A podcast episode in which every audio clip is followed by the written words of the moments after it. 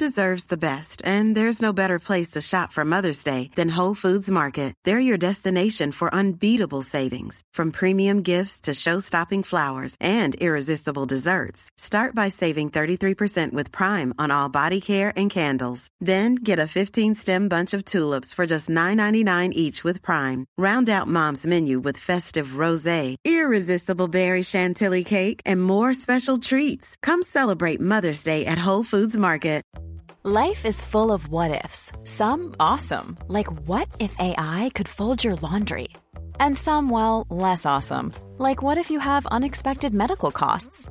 United Healthcare can help get you covered with Health Protector Guard fixed indemnity insurance plans. They supplement your primary plan to help you manage out of pocket costs. No deductibles, no enrollment periods, and especially no more what ifs. Visit uh1.com to find the Health Protector Guard plan for you. Hey Dave. Yeah, Randy. Since we founded Bombus, we've always said our socks, underwear, and t shirts are super soft. Any new ideas? Maybe sublimely soft. Or disgustingly cozy. Wait, what? I got it. Bombus. Absurdly comfortable essentials for yourself and for those facing homelessness. Because one purchased equals one donated. Wow, did we just write an ad?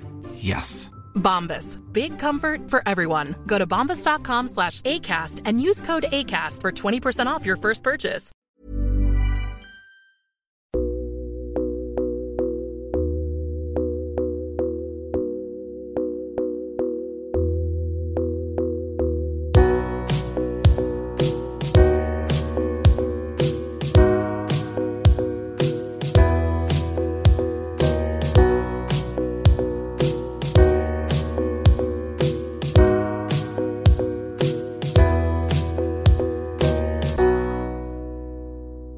Lyssnar på Samtal, en podcast med fokus på fria samtal.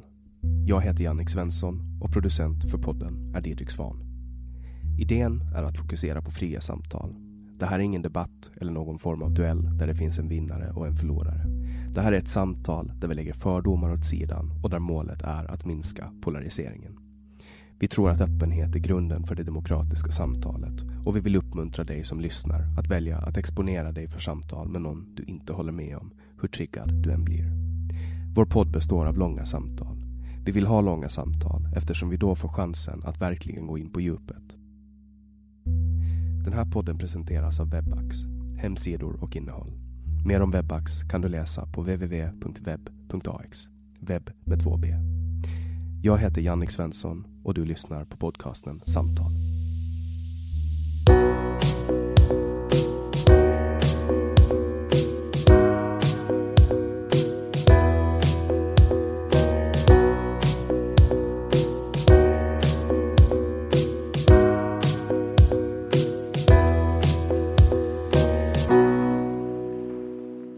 Nima Gholam Alipour jobbar som politisk sekreterare för Sverigedemokraterna i Malmö kommun.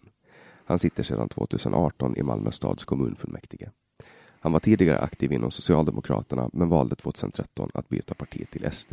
Välkommen! Tack! Eller kanske det är jag som ska säga välkommen för jag är hos dig här Just. på Malmö stads... Eh, Ja, du är på Stadshuset just nu. var växte du upp någonstans? Då? Jag, jag växte upp eh, i, jag var, vi var i Rosengård fram till, tills jag var tio. Sedan eh, flyttade vi till Lindängen och nu bor jag i Nydala. Mm. Och, och hur är Nidala på, alltså är det ett utsatt område inom citationstecken? Ja, det är en av de här särskilt utsatta områdena. Fast det håller ju på att bli bättre så eh, jag, jag känner väl inte att jag känner mig särskilt hotad där borta utan eh, det är gäng ibland på, på det här centrumet som vi har, Nydala centrum. Men, och sen kan man väl inte gå ut på kvällarna, det är inte riskfritt att gå ut på kvällarna. Men eh, annars så är det liksom trevligt. Mm.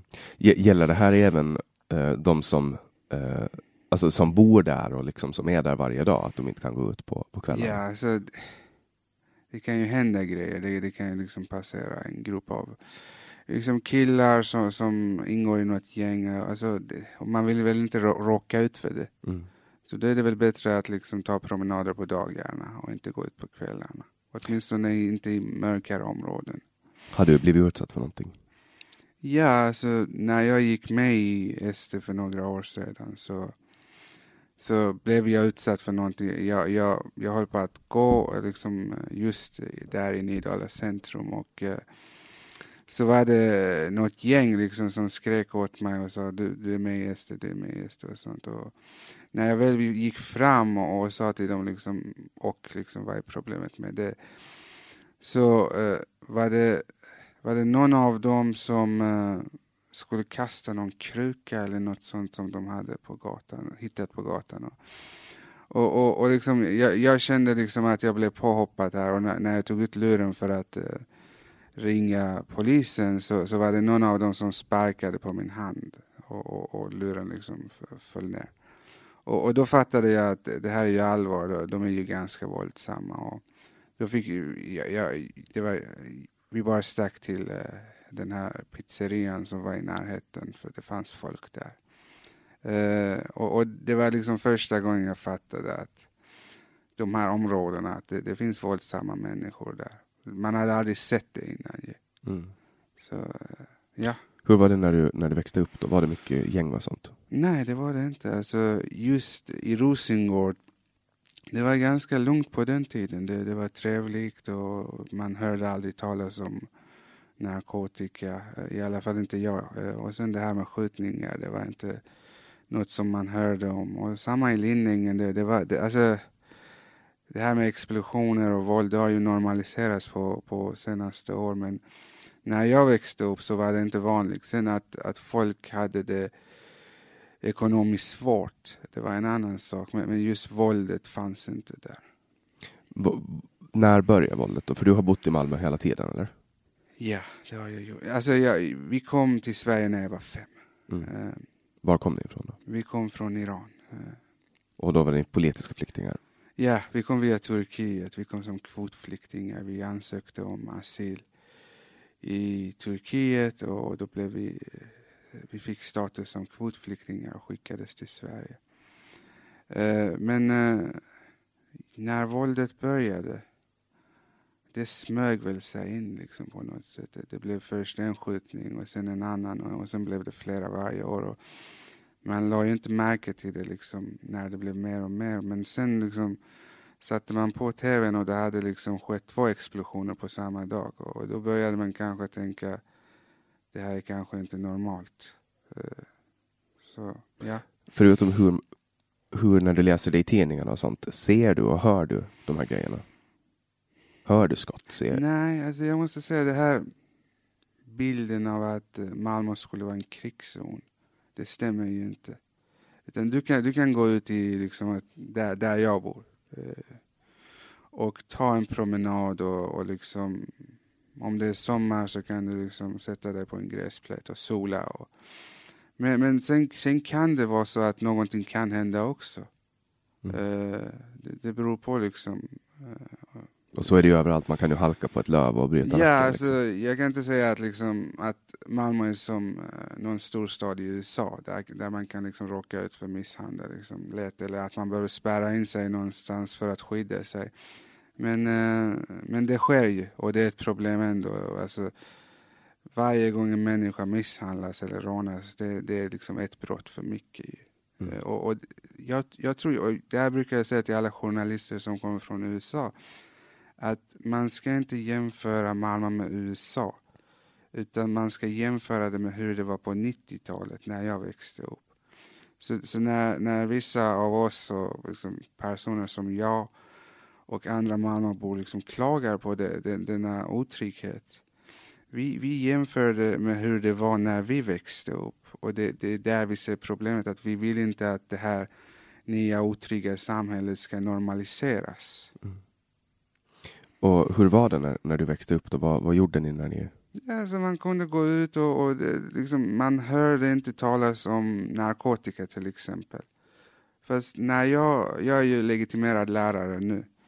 Uh, det är liksom den utbildning jag har. Och, och, när jag praktiserade som lärare i Lindängen, då såg man ju en knarkkultur. Man såg att uh, vissa ungdomar liksom tog upp ett, ett visst påse och visade upp det för att provocera lärarna att de på något sätt kände till hur man sålde narkotika eller köpte narkotika. och hela den kulturen fanns inte när jag växte upp i samma områden. Så man ser att det har liksom gått ner i åldrarna på något sätt. Och, eh, och, och det, det, är liksom det som är skillnaden. Mm. Och för, alltså, så länge jag kan minnas, nu är jag, jag är 26 år, och så länge jag kan minnas så har jag alltid hört på nyheter och folk prata om att Malmö är liksom det är för sent och allt är över för Malmö. Men hur liksom. gammal är du? 26. 26 och jag är 38. Ja. Så, så det fanns liksom en tid då man inte pratade så om Malmö.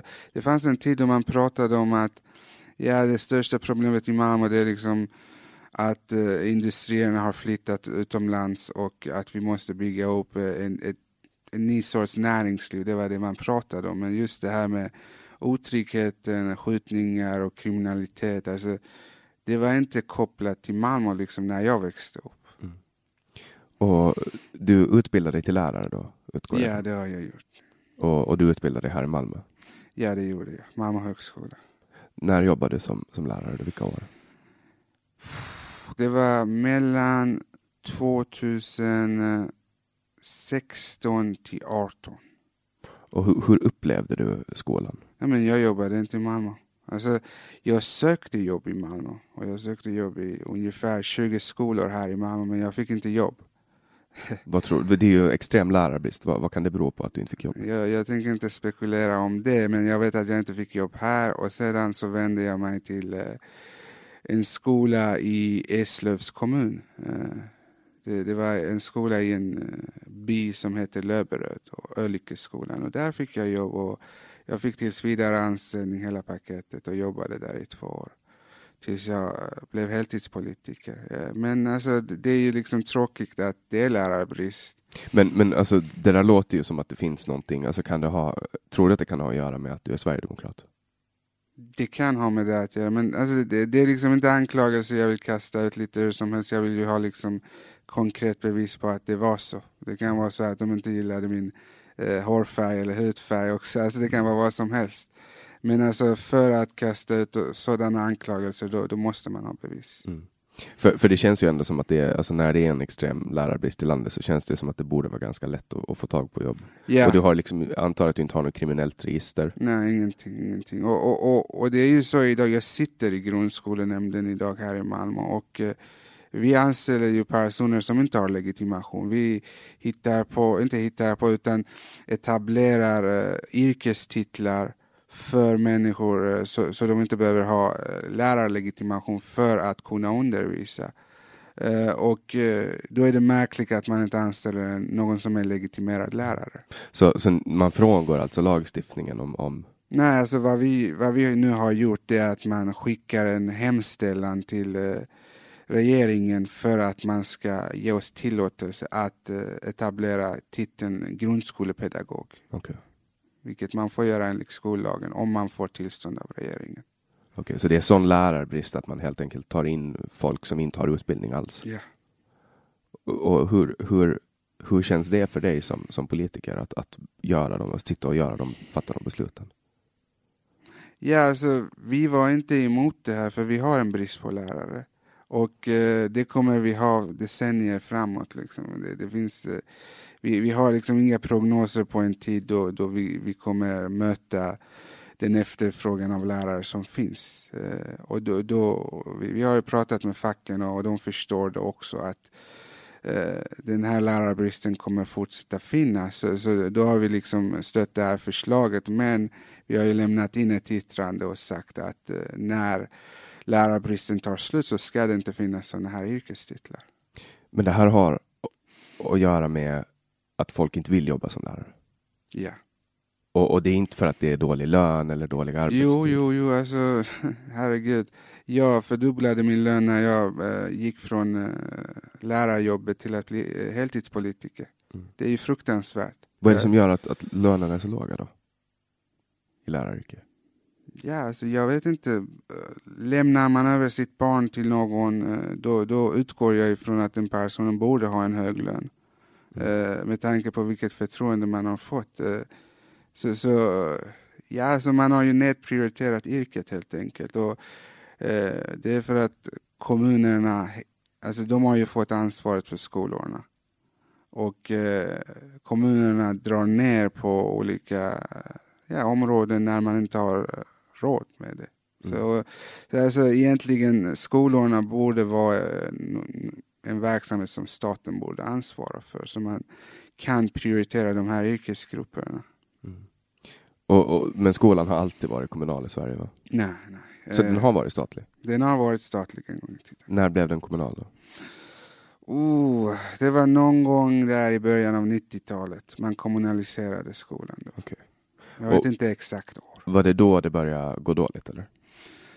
Ja, all forskning har ju visat på det. När man kommunaliserade skolan så uh, började, ja, uh, det, skolornas budget att börja urholkas i vissa kommuner. Mm. Och Malmö stad då ur ett ekonomiskt perspektiv går inte runt? Nej, alltså vi, vi, vi, saknar ju fem miljarder som vi får från andra kommuner. Eh, inte för, alltså det här med utjämningsbidrag, man måste förstå hur det fungerar. Så en del, en liten del av utjämningsbidraget kommer från eh, andra kommuner och eh, större delen kommer från staten. Mm. Så, så det, det, är liksom viktigt att komma ihåg. Men det här systemet är väl designat för att, att hjälpa upp små orter ute på landsbygden, inte stora städer? Ja, fast man går ju efter till exempel eh, invånarnas socioekonomiska förhållanden. Och Malmö stad har ju många invånare med utländsk bakgrund. Uh, och det gör ju att vi kan få uh, större utjämningsbidrag. För, för folk skulle ju inte kunna bo i Malmö om, om Malmö inte fortsatt finnas rent ekonomiskt. Då skulle ju de flytta någon annanstans, de som inte kan bo kvar. Om Malmö, ja alltså. Det är min tanke, alltså det här med utjämningssystemet. För att om, om kommunen inte, alltså om, om kommunen skulle behöva börja spara, alltså för länge sedan, nu, nu yeah. går jag ju bak i tiden liksom. Men om man märkte att nu går det åt helvete för kommunens ekonomi, då behöver man ju liksom dra ner på utgifter och man behöver liksom hitta nya sätt och då kanske det börjar bli mycket arbetslöshet och då börjar människor söka sig någon annanstans. Men att när man har det här kommunala utjämningssystemet, då liksom lyfter man upp. Exakt, så, så vi, vi har ju en eh, mycket större utbud av eh, kommunal eh, service och välfärdstjänster än till exempel en kommun i Jämtland har. En mindre kommun i Jämtland skulle ha. Och det har vi ju på grund, på grund av det här utjämningsbidraget. Jag menar om man skulle ta bort de där fem miljarderna så skulle vi inte kunna ge samma utbud av välfärdstjänster. Absolut. Då skulle väl kommunen i, princip eh, konkursa? Ja, det skulle det. Och, och, och så på det sättet är ju, är ju många kommuner här i Sverige och speciellt Malmö eh, beroende av eh, utjämningsbidraget. Hur, när, när kom man på det här utjämningsbidraget? När börjar man dela ut det? Nej, jag kan inte historiken bakom det. Men det, för, för som jag förstår det i alla fall så, så är det, det var egentligen designat för landsbygdspartier. Nej men, ja. landsbygdskommuner. Ja, det var det. Alltså tanken var att man skulle eh, liksom stärka glesbygds och landsbygdskommuner, absolut. Men att nu används det på ett sätt som inte egentligen var menat, men man liksom upprätthåller en ohållbar ekonomisk situation. Ja, men alltså så här är det liksom. Jag, jag, jag tänker mig att Malmö stad kan spara en hel del på, på ett år eller på tio år. Men jag tror inte vi kan spara fem miljarder. Så, så vi har liksom hamnat i en situation där, där många människor har vant sig vid en välfärd som kostar en hel del. Uh, och där uh, det kostar så mycket att uh, det måste tillskjutas resurser från staten. Och, och, jag vill ju liksom ha en stark välfärd. Jag vill ha en stark äldreomsorg, en stark skola. Så, så det är inte så att jag tycker att man ska dra tillbaka det stödet helt.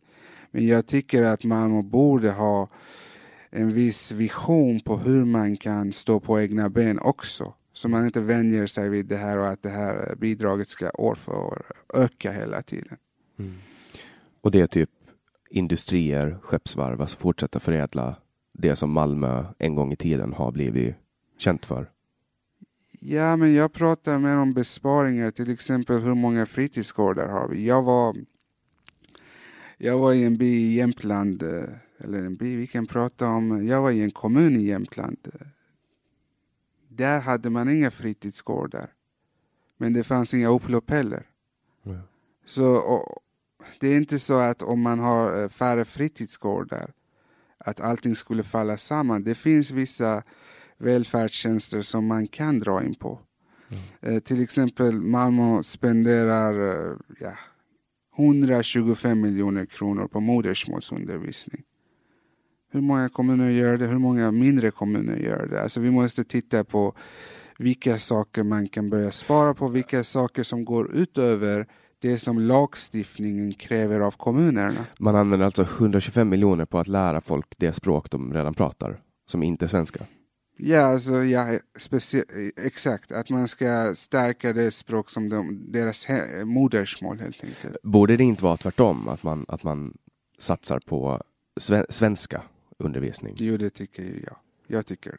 För, för i min värld så låter ju det um, som att, att det kanske är en, finns en viss felprioritering där. Men, det, men det, jag...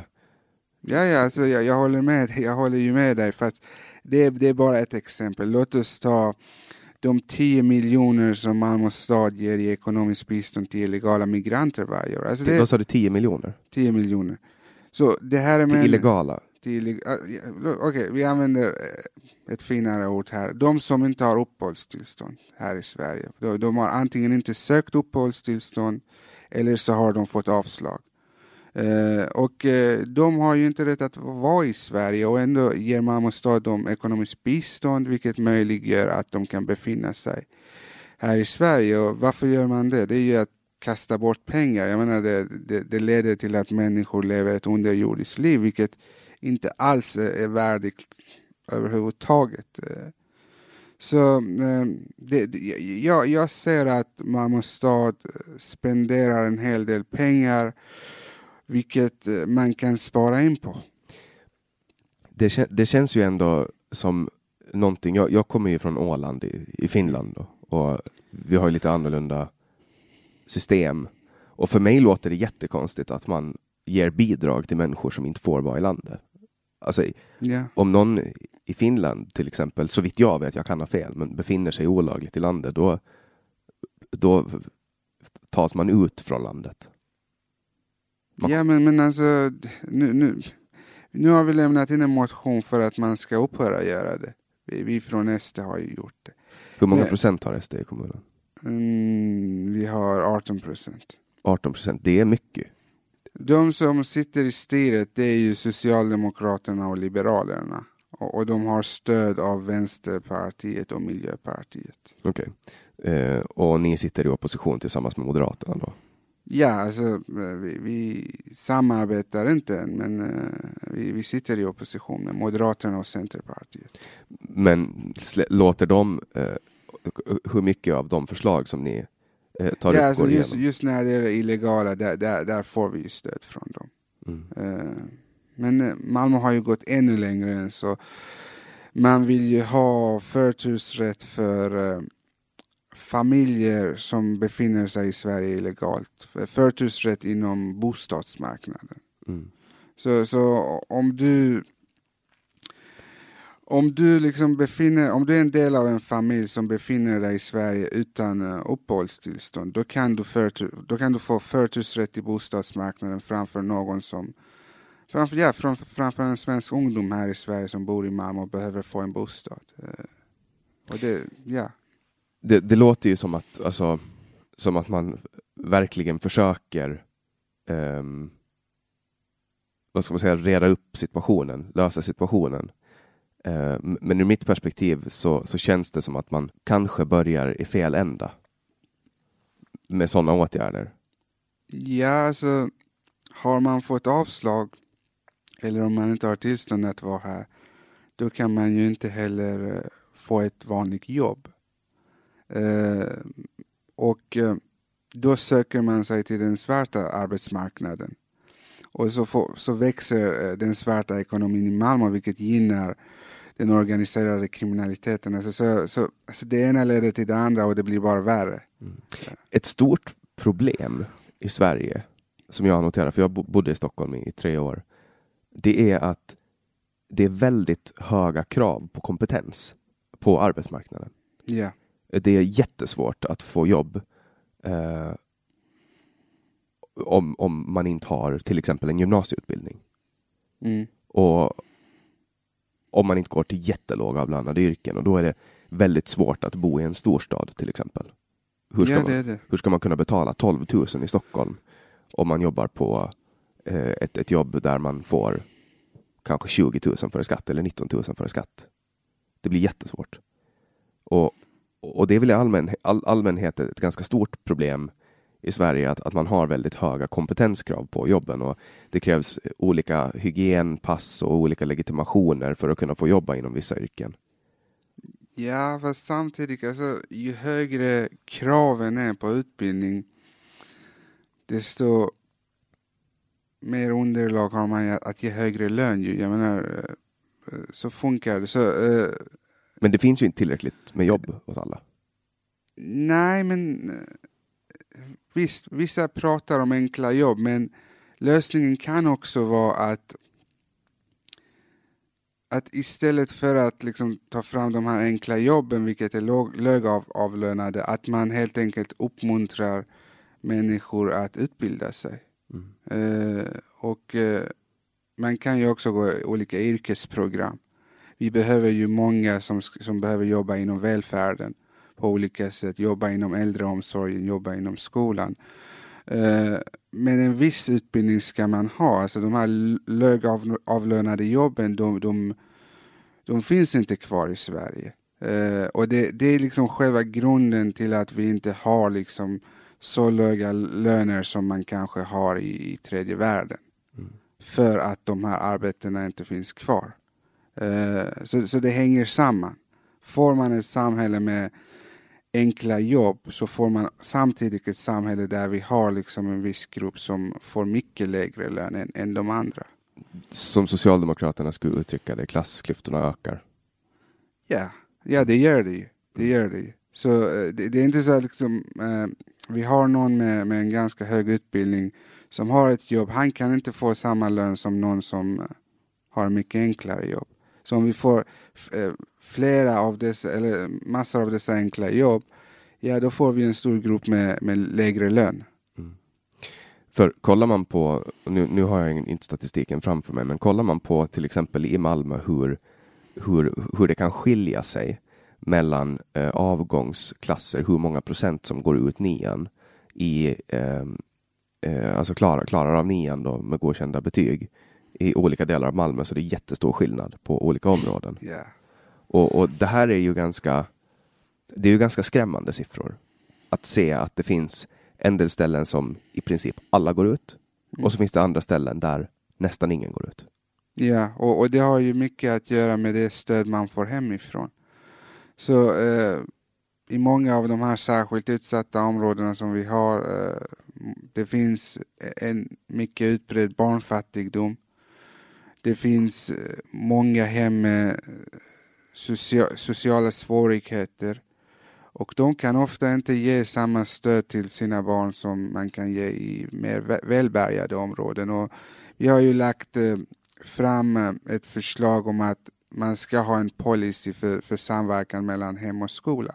Det har man inte i Malmö. Liksom. Så istället så är det ofta olika lärare som eh, får på egen hand söka sig till hemmen och försöka uppmuntra dem att stödja sitt barn mer. Men om, om man från kommunens håll hade en viss policy som sa att lärarna ska eh, försöka vända sig mot hemmen och stödja eh, och försöka få dem att stödja sina barn mer. Eller om vi hade vissa, en viss personal som vände sig gentemot föräldrarna och hjälpte dem att stödja sina barn, då skulle det ändra resultaten. Men ofta är det eh, föräldrarna som inte kan stöd, alltså ge det stöd som barnen behöver hemifrån. Jag menar, eh, jag, när, när jag skulle välja, jag har ju egentligen två eh, högskoleutbildningar. Det ena är den här lärarutbildningen som jag har, ämneslärarutbildningen. Och det andra är IMER, eh, internationell migration och etniska relationer. Eh, Så jag har magisterexamen i det. Och jag menar, när jag skulle välja det, IMER-utbildningen, och gå den utbildningen, jag fick liksom inte massor av råd hemifrån om vad jag ska välja, för, för mina föräldrar visste inte så mycket om vilka utbildningar man ska välja. Eh, så, så det där stödet fanns inte och, när jag väl genomförde utbildningen så fanns det inga jobb. Eh, så jag tror liksom vi behöver fler mentorer för eh, barn i utsatta områden. Mentorer som berättar hur samhället fungerar, vilka utbildningar de ska välja för att kunna få jobb, jobb efter utbildningen. Annars så väljer man bara en utbildning och, och så efteråt så kanske man inte får något jobb. Mm. Och du, du var tidigare då en del av, av Socialdemokraterna. Mm. Var du alltid socialdemokrat när du växte upp? Var det ditt parti hela, hela vägen? Liksom? Alltså först och främst, eh, mina föräldrar liksom, de var socialister. Liksom. Eh, så det vill jag säga, jag växte upp i ett hem med, med socialister och som, alltså det var det som var där liksom när jag växte upp. Men var det, var det också då, var det därför de flydde från, från Iran, eller ni flydde? Ja, alltså det, det, det, det, var, jag menar Iran, det, det handlade ju om eh, renodlat förtryck. Alla som sa något som fick liksom eh, fly för sitt liv. Så eh, man, man behövde inte vara socialist för att fly. Eh, men eh, Anledningen till att vi flydde det var mest för att min pappa han, han skrev mycket dikter där som var kritiska. Okay. Och det, det, är liksom eh, anledningen. Men alltså jag växte upp i ett hem eh, där, där det fanns många vänsterinriktade åsikter. Men där jag växte upp i Sverige så var det bara Socialdemokraterna som hade en lokal avdelning i det området. Och det är, det är samma sak idag. Jag menar, går du till Fosie där Nydala ligger, Fosie eh, är en enorm stadsdel och där ligger Nydala, Lindingen, Hermodsdal och andra eh, bostadsområden. Där är det bara Socialdemokraterna som har lokaler och som har lokala avdelningar där man kan vända sig till. Vad beror det på? ja, de, har, de har mycket resurser och, och de, har, de är bättre organiserade än de andra partierna. Och jag tror, alltså vi, vi i Ester, vi är medvetna om att de är bättre organiserade. Och vi vill ju liksom uppnå den organiseringen någon dag, absolut. De har, alltså Socialdemokraterna har 50 föreningar i Malmö stad. 50 olika lokala 50 föreningar. olika lokala föreningar med 50 olika styrelser med 50 olika budgetar. Hur många har Sverigedemokraterna? Vi har ju liksom, vi, har en, vi, vi är en distrikt här i Malmö mm. och sen har vi inga föreningar utan vi ger oss ut i olika områden när vi gör våra aktiviteter. Men de har en förening i ett visst bostadsområde som bara fokuserar sig på det området. Och det, det är en enorm resurs. Så när jag växte upp i Fosie så fanns det minst fem socialdemokratiska föreningar i hela Fosieområdet. Och eh, så, så, det var det närmaste som fanns. Och det var inte så, jag menar växer man upp i ett sånt här område, det måste man förstå att man, man vet inte vad ett protokoll är.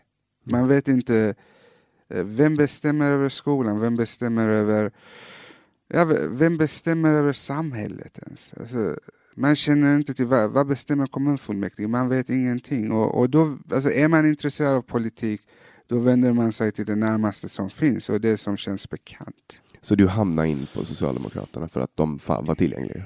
Ja, och sen man, alltså, så här, växer man upp i Sverige har man också en bild av att Socialdemokraterna har byggt Sverige. Alltså, den som är liksom den största hjälten för den som kommer in i det svenska samhället, det är ju Olof Palme. Hela det här snacket om att Olof Palme var en riktigt dålig människa, allt det här, det, det finns hos högern här i Sverige. Men en, en människa som växer upp i någon av de här områdena, den bild man får av Olof Palme, det är ju bara positivt. Mm. Eh, och man känner inte alls till den här diskussionen eh, om alla de negativa saker som Olof Palme gjorde det finns inte. Och det, det, det, är också en sak som Socialdemokraterna har byggt upp, att bilden av det moderna Sverige är att Socialdemokraterna har byggt det här landet och, och har gjort det här landet till en humanistisk stormakt i världen. Och det är det man får, det är den första bilden man får. Som en person som inte är insatt i politiken utan är intresserad av politiken. Mm. Eh, Så, så jag vände mig till Socialdemokraterna då och kom, kom liksom in i det partiet. Och och då, då, de är också duktiga på att ta emot en. Liksom. Hur gammal var du när du... Jag var 20 25-26 år gammal. Så för cirka tio år sedan? Ja, ja. det var ett, just det. Jag fick mitt första uppdrag 2007. Okej. Det var väl lite mer än 10 Ja, år lite sedan. mer, 13 år sedan. Ja. Och, och då började du på lokal nivå. Ja. ja, det var stadsdelsnämnden i Fosie. Mm. Och kände du dig då att du var liksom delar du, delar du Socialdemokraternas vision eh, om, om ett, ett starkare samhälle och att den politik som fördes var den som, som skulle föras? Eller var det bara att du ville in och göra en förändring? Det, det jag söker efter är din ideologiska övertygelse. Jag, jag tyckte att samhället det borde fungera på ett sätt att, att alla liksom på något sätt får ta en del av, av alltså det som finns. Mm. Så, så skolor borde fungera. Att eh, jag, jag, jag är fortfarande emot orättvisor. Jag tycker inte om att eh, människor ska behandlas orättvist. Eh, alltså det, det, det var liksom det här att, att eh, jag ville, jag ville liksom ha ett samhälle där, jag, ville ha, jag vill fortfarande ha ett starkt samhälle. Det vill jag. Jag, jag vill att äldreomsorgen ska fungera. Jag, jag, jag, jag förstår mig inte på att, att människor ska betala skatt hela sitt liv och sedan behandlas som skräp i slutet av sitt Varför ska det vara så? Och så, ja, alltså det, alltså det var liksom det här när jag gick in i Socialdemokraterna, jag ville liksom göra gott. Det vill jag fortfarande. Mm. Och sen eh, 2007 så gick du med i Socialdemokraterna och 2010 så kom eh, Sverigedemokraterna med i riksdagen. Ja. ja. Hur, hur kändes det för dig då? För att det var ju en, en stor eh, prestigeförlust och ett stort hot för Socialdemokraterna på den tiden. Ja, alltså när Sverigedemokraterna kom in i riksdagen, det, det var en överraskning för mig faktiskt. För eh, fram tills dess, jag, jag läser, jag menar, man läser i medierna Mm. och alla hade sagt att eh, nej, det här kommer inte hända. Och, eh, och liksom man hade sagt att in, ingen stödjer dem. Det är bara liksom rasister som stödjer dem. Och jag tänkte, jag, jag, jag menar, jag hade växt upp i Sverige. Det fanns inte många rasister här. Så ingen stödjer dem, eller hur? Det är det man sätter ihop allting. Så okej, rasister stödjer dem. Men det finns inte många rasister i Sverige, så ingen stödjer dem. Men de kom ändå in i riksdagen. Mm.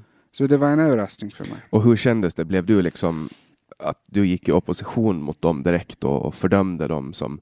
För att det gjorde ju alla partier. Ja, alltså, jag menar, jag jobbade i fyra år för en antirasistisk tids, tidskrift, liksom. Eh, En ganska vänsterorienterad tidskrift. Vilken, vilken var det? Mana, det var en sån kulturmagasin Här i Malmö då? här i Malmö. Och eh, självklart gick jag i opposition mot dem. Jag menar, jag, jag, även idag jag ser mig som en antirasist. Mm. Jag vet liksom, folk tycker Sverigedemokrater är rasister och sånt, men jag ser mig själv som en antirasist. Jag är emot all rasism. Och det var jag då också. Mm. Eh, självklart. Och om, om, någon, om då liksom alla medier omkring mig säger att det är ett rasistiskt parti, det, min reaktion är ju självklart, då går jag i opposition. Mm. Men sen var det bara tre år in på, på den riksdagsmandatperioden Mm. som, som, eh, som du bytte parti. Vad var det som fick dig? Vad hände under de här tre det- åren som det- fick dig att... Det var ju flera saker som hände. Först och främst så eh, engagerade jag mig i, i den här kampen mot antisemitism. Mm. För det började hända saker i Malmö, man attackerade synago- sy- synagogan och så vidare. Och eh, jag kände väl att ingenting hände. Ingen reagerade. Och då, då reagerade jag på olika sätt, skrev debattartiklar och så vidare. Men eh, då motarbetades jag inom mitt parti, Inom Socialdemokraterna? inom För Socialdemokraterna. att du ville motarbeta judehat? Ja. då, ur mitt perspektiv så är ju Socialdemokraterna de som pratar mest om att vi måste vara försiktiga med antisemitism och vi måste hindra det. Ja, Alltså de pratar om det fast... eh, För det här, det här står i total konflikt med min världsbild. Alltså när du, när du säger. Ja men alltså, man måste se vad, vad som finns inom Socialdemokraterna. Det finns ju en mycket Palestinavänlig rörelse inom Socialdemokraterna som inte har något problem med att vissa aktivister inom Palestinarörelsen eh, uttrycker sig antisemitiskt. Typ så- krossa sionismen Ja. etc. eller, eller håller upp kartor där Israel inte existerar och så vidare. Eh, det är i mina ögon också antisemitism. Att, att liksom eh, säga krossa sionismen och, och säga att judarna inte ska ha något hemland. Alltså, man, man måste ju behandla alla lika. Eh, så, eh, eller liksom att förolämpa judar på olika sätt i de här demonstrationerna som Palestinavännerna håller. Så, och det reagerade man inte mot och, och då, då är man inte konsekvent ju. Eh, och sen hade man också de här uttalandena som Ilmar Reepalu hade. Liksom. Ingen, ingen reagerade mot det. Uh, och och det, det, det gjorde mig ju lite förvirrad liksom. För, för jag, jag, jag tyckte som du absolut att Socialdemokraterna är emot all rasism. Men varför är de inte emot det här? Sedan var det andra frågor också. Det var det här om islamism. Man såg att det växte fram en islamism här i Sverige. Och eh, så tänkte man, här finns föreningar, varför får de bidrag från kommunen? Varför finns det moskéer som eh, har islamistiska värderingar men ändå har Socialdemokraterna kontakt med de här människorna? Alltså vad, vad pågår här? Alltså man började tvivla en hel del. Vad, vad står det här partiet för egentligen? För, för det de sa på ytan, det stödjer man. Jag menar, alla människors lika värde, det är fantastiskt. Vi ska ha en stark välfärd, det är fantastiskt. Men, men alltså, varför står de inte upp för de värderingar vi har i Sverige?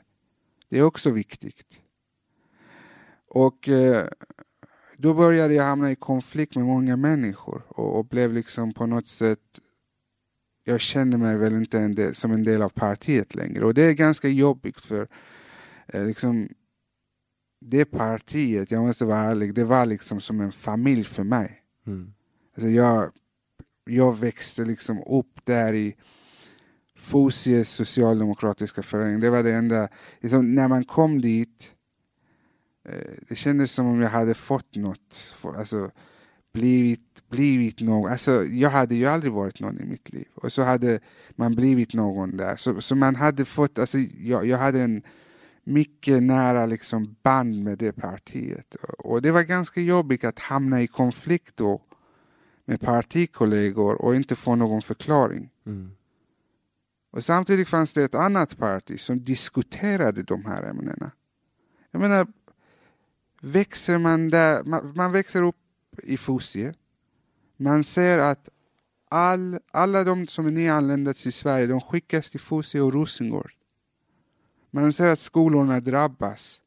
Man ser att bostadsområdena blir socialt utsatta för man skickar alla invandrare till samma områden. Det är där segregationen kommer ifrån. Vad säger Socialdemokraterna om det? Ingenting. Ingenting. Och så finns det ett annat parti som diskuterar de här frågorna. Alltså det, det, det, det blir jättejobbigt liksom. Man vet inte vad, alltså vad är det här? För det som, det som är så konstigt för mig, för jag vet ju att det finns ett problem inom vänstern med antisemitism. Men, men eh, jag har aldrig pratat med någon som faktiskt har liksom in person berättat till mig om eh, att det här har skett. Liksom. Jag, har ju, jag har ju läst om det, men, men det är ju så svårt att veta vad man ska tro på idag.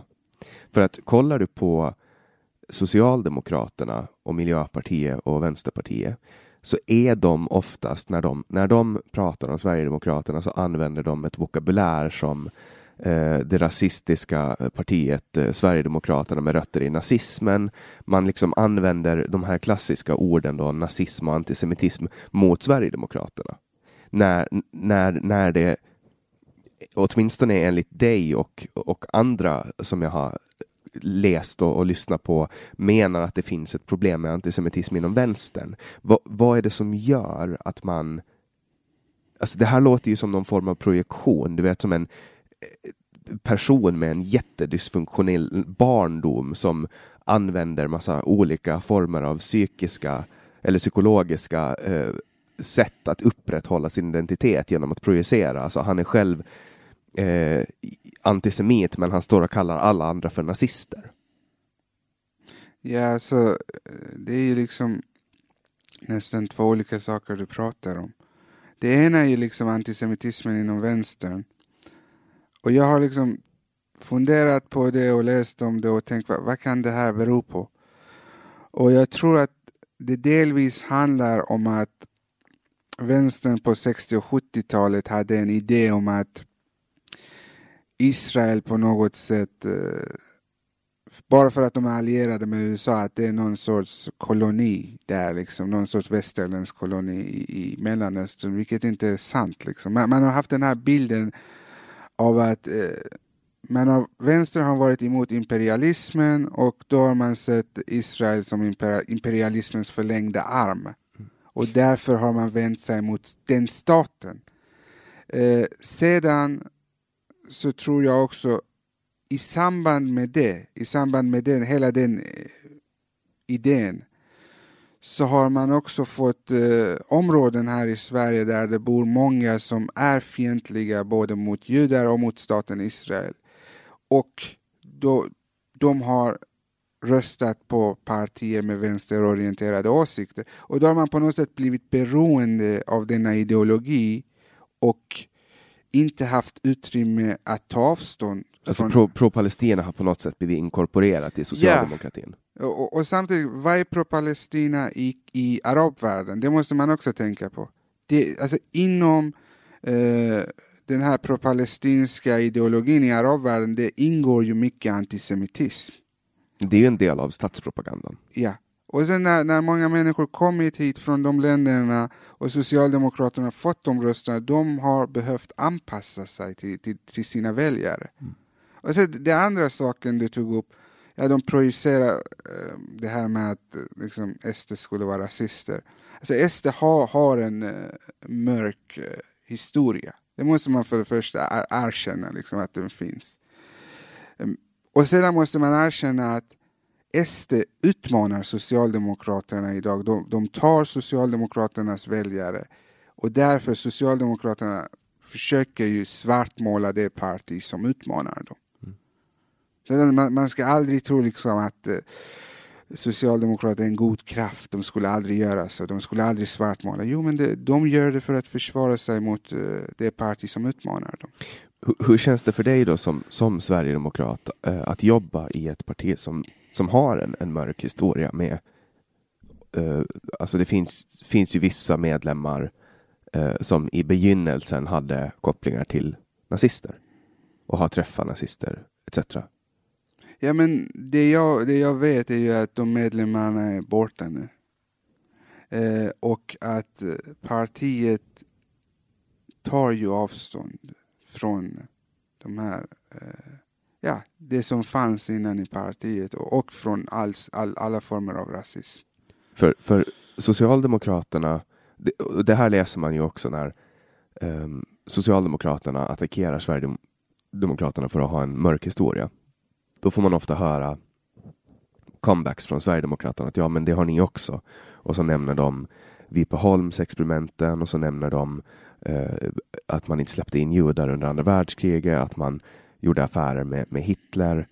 Eh, och, och, Ja, och ärligt talat, jag, jag måste säga, jag, jag tycker eh, både, alltså så länge man tar avstånd från eh, de handlingar som har skett och som varit fel, då blir det ju så att på något sätt så är det irre irrelevant för dagen och framtiden. Liksom. Alltså, vad Socialdemokraterna gjorde under andra världskriget, om, om de tar avstånd från det och säger ja, vi gjorde fel.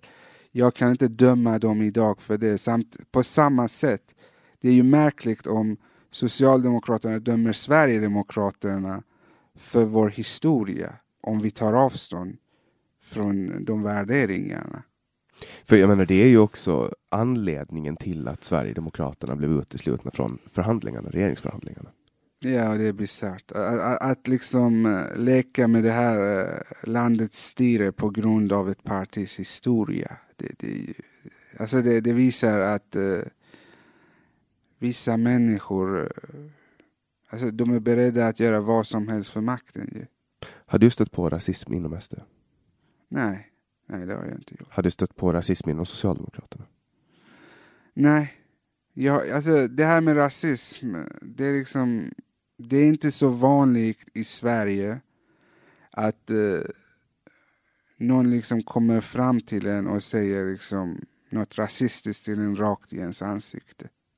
Det, det brukar ju ofta leda till sociala konsekvenser i form av eh, Diskriminering, ja. Ja, men sen att gå och kalla någon för någonting på gatan brukar ju leda till att man eventuellt får stryk och, och folk ja. brukar ju inte vilja få ja, stryk. Och, och då menar de om jag har diskriminerats på något sätt. Mm. Ja, har du diskriminerats?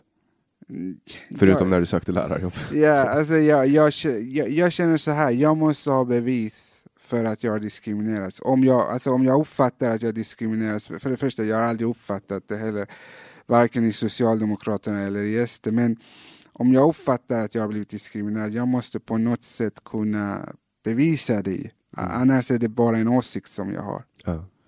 Uh, Men det kan ju fortfarande vara en, en, känsla som du bär som är jobbig. Ja, då, är det, då är det vad det är, det, är en känsla. Men jag är inte sån person som uh, vill, alltså jag tycker inte om att se mig själv som offer. Alltså om det blir så att jag inte får något uppdrag eller något jobb som det här lärarjobbet som i, i Malmö, liksom, då går jag vidare.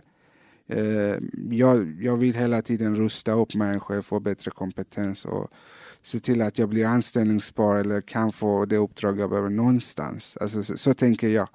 Det är lite alltför liberalt kanske, men, men eh, jag, jag, tycker att ansvaret i mitt fall, och jag kan förstå att det inte är så för alla, men i mitt eget fall, ansvaret för min framtid, det ligger på mig. Mm. Jag kan inte skylla på andra, det är någon annans fel eller något sånt.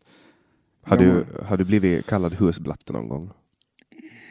Eller anklagad? Ja, någon, någon gång på sociala medier. Men alltså det, det, det, har blivit en del av språkbruket här i Sverige. Jag tänker så här att den personen har valt att använda det ordet för att förminska mig. Liksom. Det är hans val. Och ja, jag, jag tänker väl liksom det är fel att göra det. Men, men vad kan jag göra åt det? Liksom? Jag, mm. jag, jag brukar inte liksom tänka djupare tankar omkring var, om jag, varför jag kallas det och sånt. Alltså, eh, Människor kan kalla mig massor av grejer. Mm. Uh, och du var aktiv i, i, den socialdemokratiska rörelsen och där finns det också en, en utbredd uh, jämställdhetsrörelse och jämlikhetsrörelse.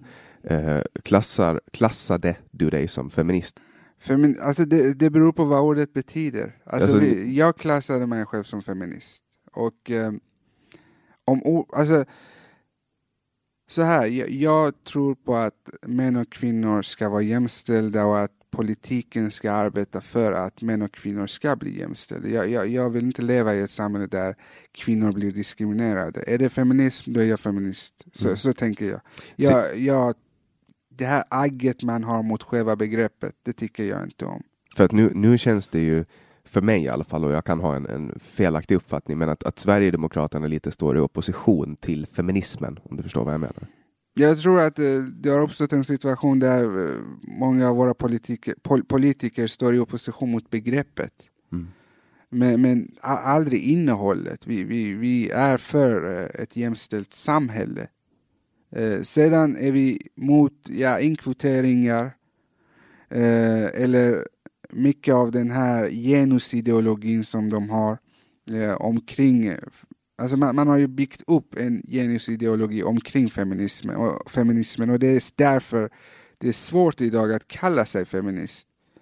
Men som en människa som står, om, om det bara handlade om att stå för jämställdhet och att verka för det och att verka för att kvinnor inte diskrimineras på grund av sitt kön, då skulle det varit lätt för mig att kalla mig feminist.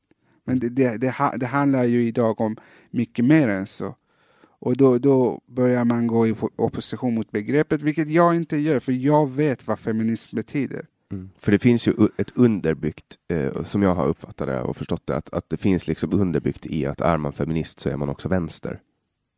Ja, och det, det är helt fel. Alltså, det, det, har ju funnits många liberaler som varit feminister eh, och eh, eh jag, jag, jag, tycker alltså i, i dagens samhälle det är naturligt att, att, att eh, man ska verka för att det ska finnas jämställdhet i samhället. Det är inget som är vänster eller höger. Mm. Bekänner du dig till, till någon religion? Ja, jag är ju kristen. Så. Du är kristen. Och märker du att det finns, finns det någon konflikt för kristen? För kristendomen är väl ändå majoritetsreligionen i Sverige. Mm. Upplever du att det finns någon eh, konfliktyta där som kristen eller är det bara, en, det är bara helt lugnt att vara kristen? För, för jag förstår att det kan vara jobbigt att vara muslim och att vara jude i Sverige idag. Men är det jobbigt att vara kristen? Jag är inte så säker på att det är jobbigt att vara muslim i Sverige. På en del ställen så tror jag att... Var? Eh, alltså där jag har rört mig i Stockholm, jag rörde ju mig, eh, jag jobbar ju inne i, centrala delarna av Stockholm okay. på Stureplan och, och, så. Och där var det ju eh, alltså mindre muslimer än vad det var kristna. Men, och, men trakasserades de på något sätt? Eh... Ja, men jag har hört folk uttrycka sig kritiskt mot islam. Alltså... Okej, okay, men vänta nu, det är två olika saker. Alltså jag kan uttrycka mig kritiskt mot islam. Men jag, jag tror på religionsfrihet. Jag tror att även om jag är kritisk mot islam, då, då ska människor ändå kunna, kunna bekänna sig till den religionen. Och, och, även om någon annan är kritisk mot kristendomen, jag har rätt att, att vara kristen. Mm. Men man går ju på äggskal. Alltså, man är ju väldigt försiktig. Så, så blev jag i alla fall i, när jag bodde här i Sverige, att, att jag var väldigt försiktig med att, att liksom, man vill inte uttrycka någonting fel. Nej, men, men låt, låt mig säga så här. Sverige är ett land som de senaste åren har eh, dragit till sig eh, en majoritet av de asylsökande till Sverige har varit eh, muslimer. De har kommit från muslimska länder. Då är, det inte så, då är Sverige inte ett land som på något sätt eh, behandlar muslimer illa om så många muslimer kommer hit. För, för man hör ju jätteofta folk prata om den växande islamofobin och att man motarbetar moskéer och böneutrop. Ja, men mos moskéer får ju bidrag. Eh, alltså, både ibland av kommuner, ibland av staten. Alltså, eh, moskéer får ju ekonomiskt stöd. Alltså hur motarbetar man moskéer? Det är, den, det är den bilden man får när man läser etablerad ja, media. Men bilder skapas av opinionsbildare. Men vad som händer, det är det jag vill veta. Och om man kollar statistiken, återigen, muslimer kommer till Sverige, judar flyr från Sverige. Det är det jag tittar Varför flyr judar från Sverige? Då, då, då är det judar man behandlar illa här i Sverige. Mm. Det fanns ju en tid när, när judar kom till Sverige. Exakt. Så alltså den dagen, så här kan jag säga, den dagen muslimer behandlas illa i Sverige, jag är den första som ställer upp på deras sida. Men muslimer behandlas inte illa i Sverige. Och man ska alltid ha rätten att kritisera islam. Mm. Alltså, jag kanske vill kritisera det på, nu, nu brukar jag inte kritisera det på ett sånt groteskt sätt, men tänk om jag ville kritisera det på ett groteskt sätt. Den rätten ska jag ha. Typ genom att rita profeten? Ja, genom att rita något som profeten.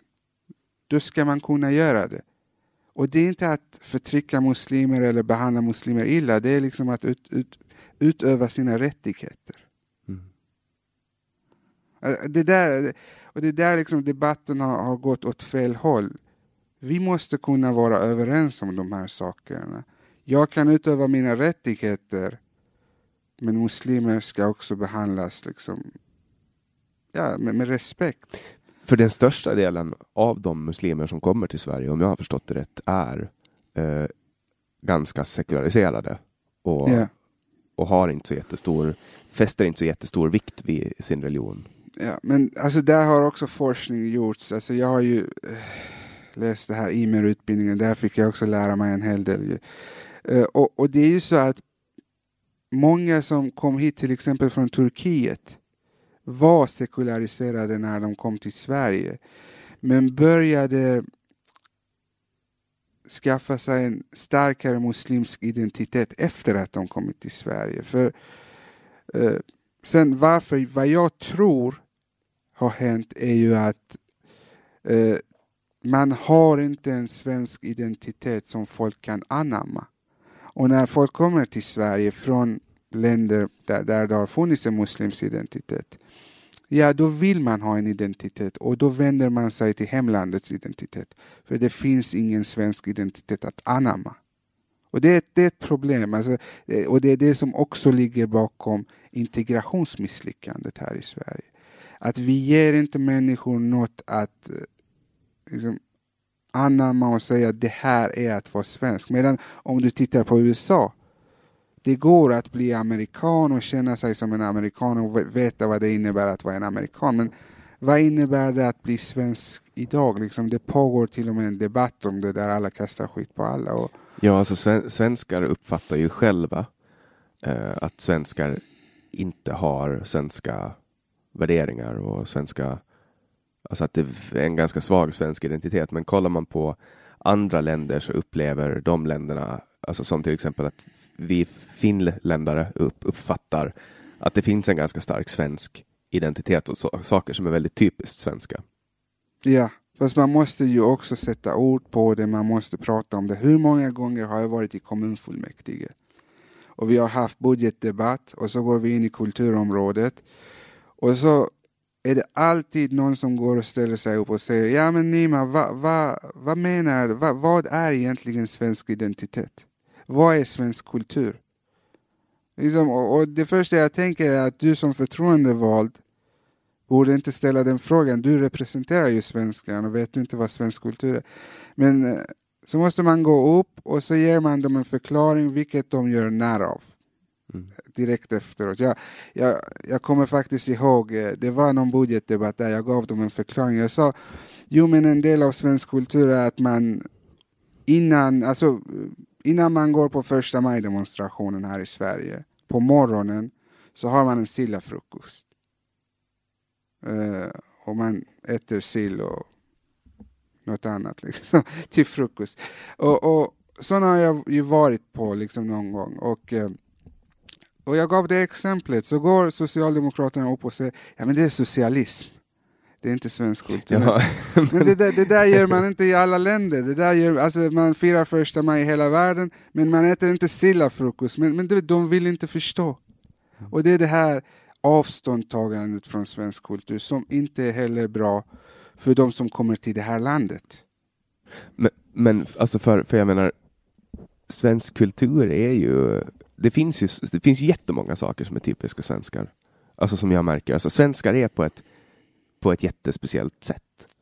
Och alltså, man, det finns ju den här konflikträddheten, att alla svenskar är ju väldigt snälla, alltså extremt snälla uh, och, och försiktiga och, och bryr sig verkligen om uh, andra.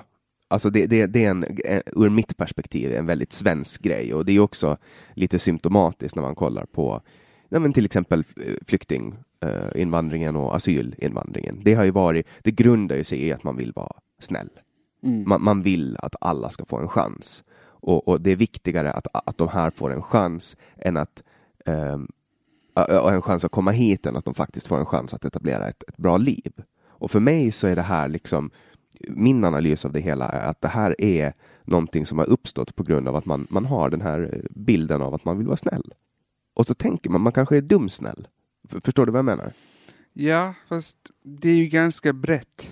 Alltså, och eh, en nationell identitet, man måste ju kunna peka på vissa saker som är specifika för det landet. Liksom. Och, och det, det är vad amerikaner kan göra, det är vad till viss del fransmän kan göra. Jag menar fransmännen har ju haft eh, många invandrare från eh, de gamla kolonierna men som har kunnat bli en del av Frankrike på grund av att man har den här republikanska kulturen eh, där alla är jämlika, alla, alla är medborgare och, och så vidare. Det finns en fransk kultur, en fransk nationell identitet som man har kunnat knyta fast vid. Eh. Men det känns som den kulturen saknas i Sverige och vad vi gör istället för att alla politiska krafter gemensamt ska formulera en modern svensk kultur så pekar vi på det gamla liksom. Alltså det, det som var, fanns på 1800-talet, 1700-talet. Men det är inte något som människor kan anamma. Och, och vi, vi måste börja formulera vad är det moderna Sverige? Vad är vi idag? För när globaliseringen liksom går i högre varv, då kommer vi behöva en identitet för att kunna hålla samman. Det handlar inte att vända sig mot varandra utan att hålla samman. Och då måste vi veta vilka vi är i världen. Och det är nationalism för dig då? Det är nationalism för mig. Alltså, vi, vi, vi må, det här är vårt land. Alltså människan, alltså, som kristen då. Som kristen tror jag att uh, människor har vissa egenskaper inom sig. Och, och då är en av de egenskaperna man behöver ett hem. Alltså, nu vill jag inte liksom gå in för mycket i religion och sånt, men, men läser man Bibeln, alltså hem är viktigt för människor. Uh, och jag tror att alla människor har behov av ett hem. Och det hemmet kan vara liksom uh, förälderhemmet, en stad, en, ett bostadsområde, men även alltså i vår tid, det är ju nationer. Och har du ingen nation, då, då, då känner man sig vilsen i världen. Mm. För i Sverige så har, och det här är också min uppfattning, att i Sverige så försöker man sudda bort det som är svenskt och mena att allt som kommer till Sverige är svenskt. Alltså, för, för det här har pågått så länge. Jag bodde ju i Sverige under, under valrörelsen uh, och Eh, jag får inte rösta i Sverige i och med att jag är finsk medborgare, men jag fick rösta i kommunvalet då i Stockholm. Eh, och jag följde valet. Jag, har alltid, jag är själv liksom politiskt engagerad hemma på Åland eh, och, och jag, jag, är liberal och, och hela, hela den biten. Men, men jag har ändå vissa intressen i Sverige just för att jag har bott här. Svenska är mitt modersmål och det är det enda språk jag pratar förutom engelska. Men också min, min släkt kommer från Stockholm, Eh, eller från det beror på hur långt bak man kollar, men, men från min pappas sida så är alla svenskar och jag heter Svensson och, och liksom min gammelfarfar och gammelfarmor drev ett konditori i Gamla stan och min farfar föddes i Stockholm och han växte upp i Stockholm och han utbildade sig i Stockholm. Eh, så, så jag har fortfarande eh, jag har släkt i Sverige och jag har varit mera i Sverige än vad jag har varit på fasta Finland. Eller i fasta Finland. Men jag känner mig ändå inte som en svensk när jag bor i Sverige. Därför att jag eh, har, jag känner mig som en ålänning. Mm. Och eh, även om jag ser ut som en svensk, jag pratar samma språk som en svensk och jag har namnet Svensson som kanske är ett av Sveriges vanligaste namn, så känner jag mig inte som svensk. Och när jag hör den här identitetsdebatten som pågår ofta, folk säger att nej, men man kan känna sig som både svensk och finsk. Och ja, det, det kan man kanske göra. Eh, ett exempel är att på Åland så när, när vi, vi åker till, till Sverige och handlar, ja, eh, billig mat och vi köper grejer på Ikea och så tar vi över det till Åland och ska vi på en eh, weekendresa så åker flera över till Sverige än till Finland och de flesta ungdomarna åker till, till Sverige för att studera, cirka 80 procent och 20 åker till Finland. Och då när, när Sverige och Finland möts i hockey, då är alla ålänningar finnar. Mm. Eh, då, det, då, tar man den identiteten. Men om, om någonting händer eh, i, i, Sverige till exempel, då, då är det lättare att ta det svenska. Alltså typ om, om Sverige spelar i EM, fotboll, eh, eller VM var det väl för, för, förra sommaren, då tar eh, ålänningar och hejar på Sverige. För att det finns en nordisk samhörighet, det finns en eh, finsk samhörighet, en åländsk, en svensk, en skandinavisk. Det finns liksom massa olika och från situation till situation så anammar man olika identiteter. Att identitet är för mig någonting som är ganska dynamiskt och flytande. Eh, och, och, jag kan känna mig som, när jag träffar amerikaner till exempel, de förstår inte varför jag pratar svenska. Och det är jättesvårt att förklara för, för människor utomlands varför, vad Åland har för ställning och på vilket sätt vi är. Liksom. För att Åland har ju varit svenskt, det har varit både ryskt och svenskt, men svenskt under en längst tid. Um, så när jag hör den här identitetsdebatten så kan jag förstå ena sidan som säger att ja, men du kan vara från Turkiet och känna dig som en svensk.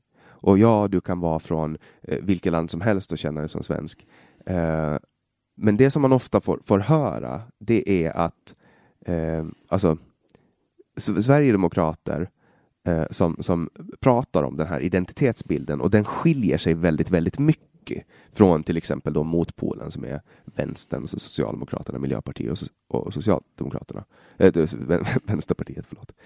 Eh, du, du har kan jag tänka mig då, två nationella identiteter. Du har dels dina föräldrar som kommer från Iran och sen har du växt upp i Sverige. Hur, hur, är din, hur känns din identitet för dig? Vad är din identitet? Är det, är det så, känner du igen det där med att du har en flytande identitet som ändras från tillfälle till tillfälle eller är det någonting som är statiskt för dig? Jag, jag tror det var, det var lite mer så liksom när jag växte upp att um, det var en flytande identitet. Eh, men när jag väl hade växt upp och eh, eh, sedan gifte mig så kom jag liksom in i det här Svenssonlivet. Och, och så, så, blev det mindre flytande. Jag har liksom idag mycket svårt att, vilket är lite sorgligt faktiskt, att, att anknyta till mitt iranska ursprung. Både för att eh, jag pratar inte persiska hemma. Så jag har liksom glömt. Men du kan persiska? Alltså du, du ska nog inte använda mig som en tolk.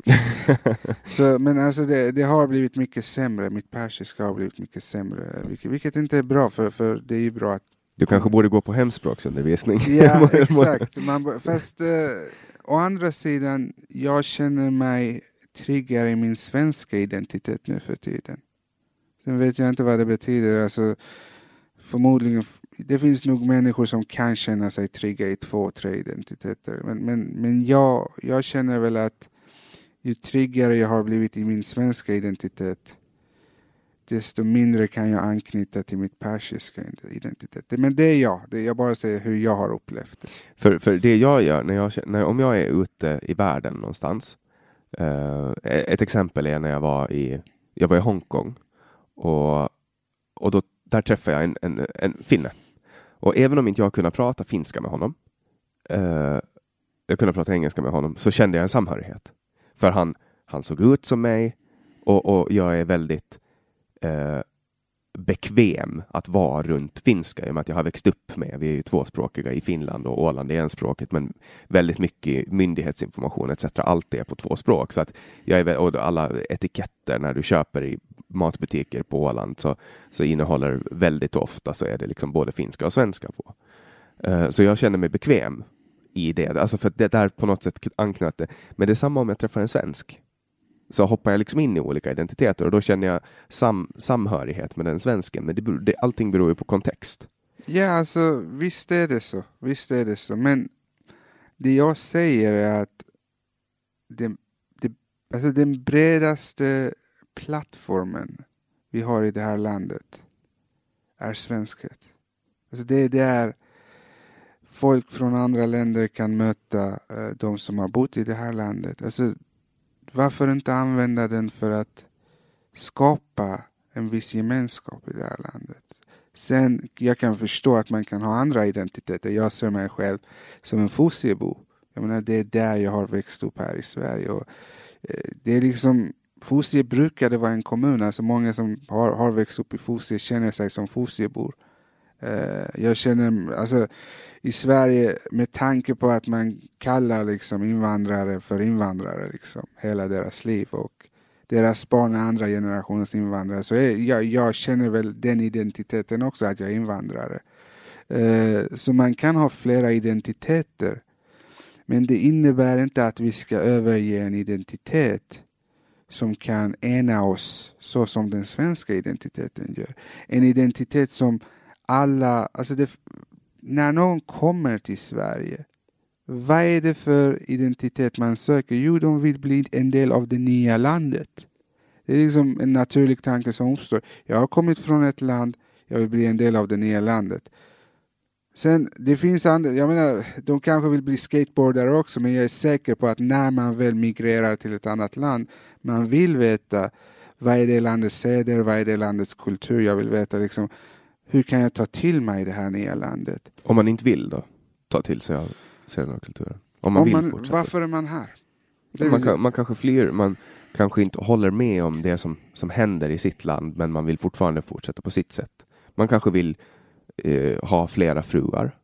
Eller kanske slå sina barn. Ja, men det är det. Sverige är liksom inte någon sorts hotell. Alltså det är ett land. Så kommer man hit, då måste man visa respekt för resten av befolkningen och kunna kommunicera med dem, kunna leva med dem. Alltså, jag, jag säger inte att jag, jag vill inte liksom gå så långt och säga att Sverige är ett enda stort liksom, eh, hus. Det vill jag inte säga, men det finns andra människor i det här landet och, och om man kommer hit då är, det, då är det bra om man kan liksom leva med de andra i det här landet.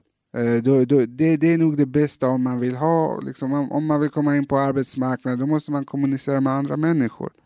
Alltså vi kan inte ha människor som kommer hit och sedan väljer att bo i utanförskap.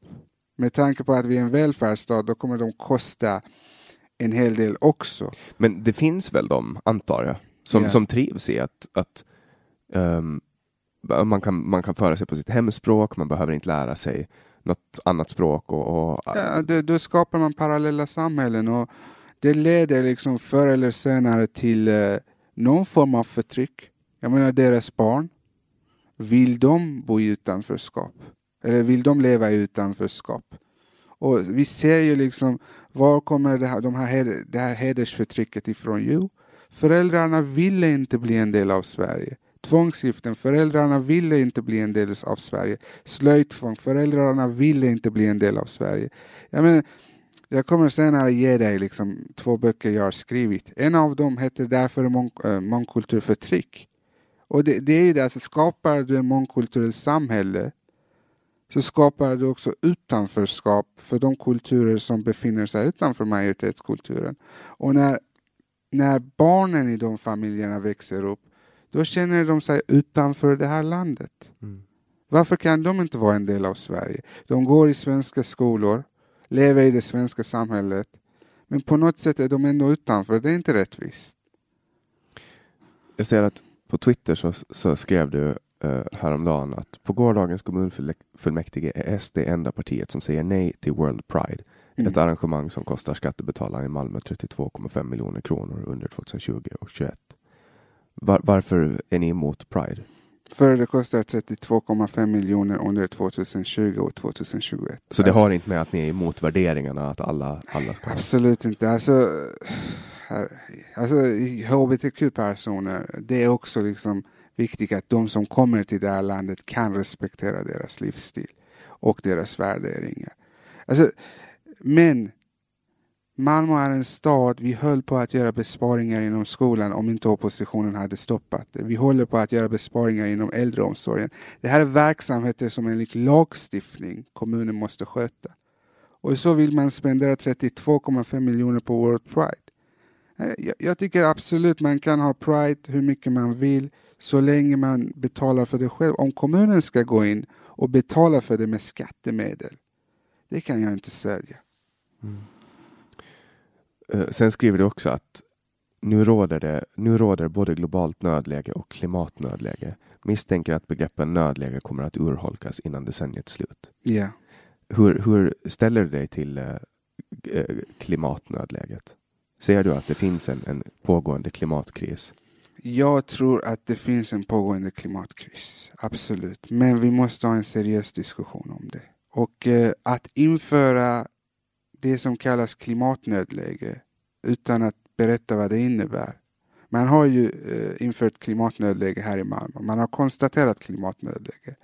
Det låter ju som att det, det, fin, det kommer en dinosaurie och ska äta upp folk. Liksom. Ja, och, och vad jag kommer göra, jag kommer ju skriva en interpellation till kommunfullmäktige och fråga vad det innebär. För i underlaget vi fick när vi beslutade om detta, det stod inte vad det innebar. Och det är att förminska klimatkrisen. Alltså klimatkrisen kommer förändra världen, det kommer ske stora anpassningar och vi har människor som skojar om detta och säger att de är politiska aktivister. Att, att säga att vi vill införa klimatnödläge utan att veta vad det innebär, det är att skoja om det här. Och det är jag emot. Men, men du, du vill att man ska ta krafttag för, för miljön och klimatet? Absolut. Vad har SD för åtgärdsmotioner på G? Eller som Ja, alltså, vi, vi, vi stödjer ju kärnkraft. Och det, det är något som är nödvändigt för att eh, bli ett fossilfritt eh, samhälle.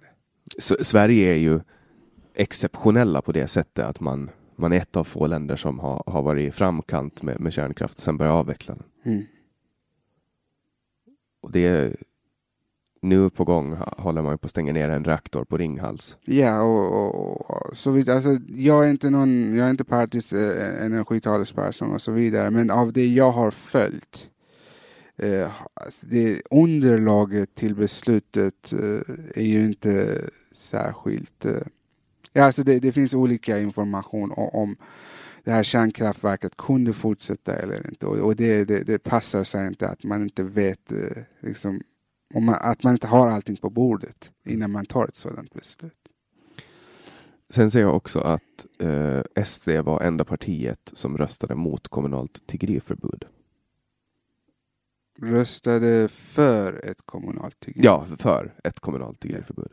Eh, och- har Malmö problem med tiggare? Ja. Vad är problemen med det? Vad är det? Är det att man måste se dem och uppleva eh, sympati för dem? Mm, Eller? Det, det är nog inte det. Eh, ja, alltså så här. Delvis är det, för jag tycker inte att vi ska få en generation av eh, barn som växer upp med att se människor tigga. Det, det är liksom, när det är de vuxna, jag tror inte de skadas av att liksom de ser tiggare, men alltså barn växer upp och, och tror så här, ja men det finns någon, det finns någon som jobbar i livsmedelsaffären, det finns någon, det finns en lärare i skolan, det finns någon som eh, jobbar liksom i gymmet och så finns det en tiggare. Varf- alltså, det ska inte finnas någon tiggare eftersom vi är en välfärdsstat. Eh, sen dessa människor som tigger. De tigger i december, i januari här i Sverige. Alltså ve- vet du vad den kylan innebär? Ja, man fryser ju bort eh, lemmar. Alltså Exakt, fingrar och Exakt. tår. Alltså, de gör det för att deras egna länder tar inte hand om dem. Och Sverige möjliggör detta. Sverige ser till att det här fortsätter. Så inför vi ett tiggeriförbud, då får deras länder ta hand om dem. Så det här som pågår nu, varje gång man ser de här människorna, de sitter och... Alltså det... Jag, jag tycker det är sorgligt. Och, och, Alltså, vi ska inte behöva förnedra människor på det här sättet i vår tid. Alltså det, det ska inte hända. Det är det det handlar om. Och när det finns miljöpartister, vänsterpartister som skyddar det här och kallar det försörjning. Jag, ty jag tycker det är sorgligt. Alltså jag, jag, jag blir lite upprörd över det här att, att, att det här fortgår. för, för, och som jag, om jag har förstått det rätt så är ofta de som tigger EU-migranter. Eller folk som bor, är bosatta i andra EU-länder som är här Exakt. tillfälligt. Eh, typ Rumänien är väl ofta ett land Ja. som, som nämns. Eh, sen finns det säkert andra länder också. Det är Bulgarien. Bulgarien och, och, eh, och då borde ju det här vara en angelägenhet för Europaunionen. Ja, och, och saken är att de här länderna får ofta mycket ekonomiskt stöd av Europeiska unionen.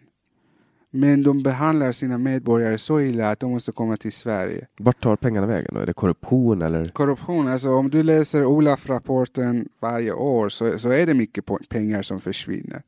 Eh, och, eh, och det här måste Europeiska unionen göra något åt och Sverige måste ha ett tiggeriförbud och verka för att dessa EU-migranter, för de är inte tiggare i grunden, de är, de är EU-medborgare. Mm. De är EU-medborgare. Ja, då har man ju vissa rättigheter. Ja, de, de här, ingen är en tiggare från början, de är EU-medborgare. Att de får eh, drägliga förhållanden så, så, de kan, så de kan faktiskt ha sociala rättigheter inom Europeiska unionen. För det, det argumentet som, som jag ofta stöter på när jag läser i den här debatten, det är att man kan inte förbjuda fattigdom. Ja, men, det, det är inte fattigdom, det här handlar om strukturer där eh, vissa eh, EU-länder inte tar hand om sina medborgare. Det är i grunden vad det handlar om.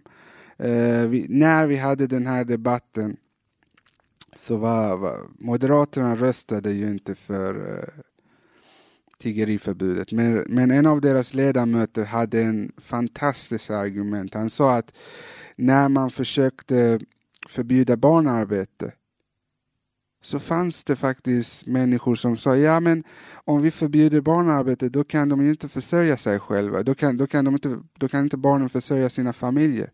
Det är, ju samma, det är ju samma situation. Det handlar om strukturerna som måste förändras. Det är inte, det är inte så att folk måste frysa av sig eller, eller frysa så mycket på, i, här i Sverige och, och, sitta där. Och, alltså människor ska inte behandlas så ovärdigt. Mm. Alltså, jag, jag, ser det här varje dag när jag går till Konsumaffären i Nydala, liksom, eller förlåt mig, Coop. Coop-affären i Nydala och, och, och alltså man ser på de här människorna och det enda jag tänker, hur länge ska det här fortgå? Hur länge ska den personen sitta där och behandlas så ovärdigt? Och, och, alltså det här är något jag verkligen känner starkt för, att vi kan inte behandla människor så här. Och det här, som återigen, när jag var liten, det fanns inga tiggare. Det här är något nytt, det här är något som Sverige har passivt bara suttit och sett det här pågå. Man har inte löst problemet. Vad, vad ska hända, tror du, om man, om man förbjöd tiggeri här i Malmö? Jag tror att dessa EU-medborgare skulle åka hem till sina länder och kräva sina sociala rättigheter. Tror du att polisen skulle hinna med? Så här, de kommuner som har infört tiggeriförbud, tiggarna har försvunnit. De har åkt till andra kommuner eller så åker man till andra länder. Och eh, jag tror om alla, eh, alla länder inför eh, tiggeriförbud i Europa då kommer de åka till sina hemländer och kräva sina sociala rättigheter. Och det, var, det är där det slutar. Det är där det slutar när de åker till sina hemländer, hemländer och säger vi har rättigheter, ni kan inte negligera oss på det här sättet. Det är så man löser problemet. Mm. Uh, sen har du också en tweet där du har skrivit att Malmö stad har ökat anslaget till Malmös arabiska filmfestival från 837 000 kronor till 922 2000 kronor. Är det överhuvudtaget rimligt att en svensk kommun finansierar en arabisk filmfestival? Enda partiet som har motsatt sig denna finansiering är SD. Mm. Vad, vad, vad får det att, eller vad får er att känna att, att, eh, att man inte ska kultivera den arabiska kulturen i Sverige? För det finns ju ändå väldigt många araber. Ja, absolut, fast uh, det, alltså, ingenstans i lagstiftningen står det att kommunen ska ansvara för att finansiera en arabisk filmfestival. Och återigen, vi har besparingar i kommunen just nu.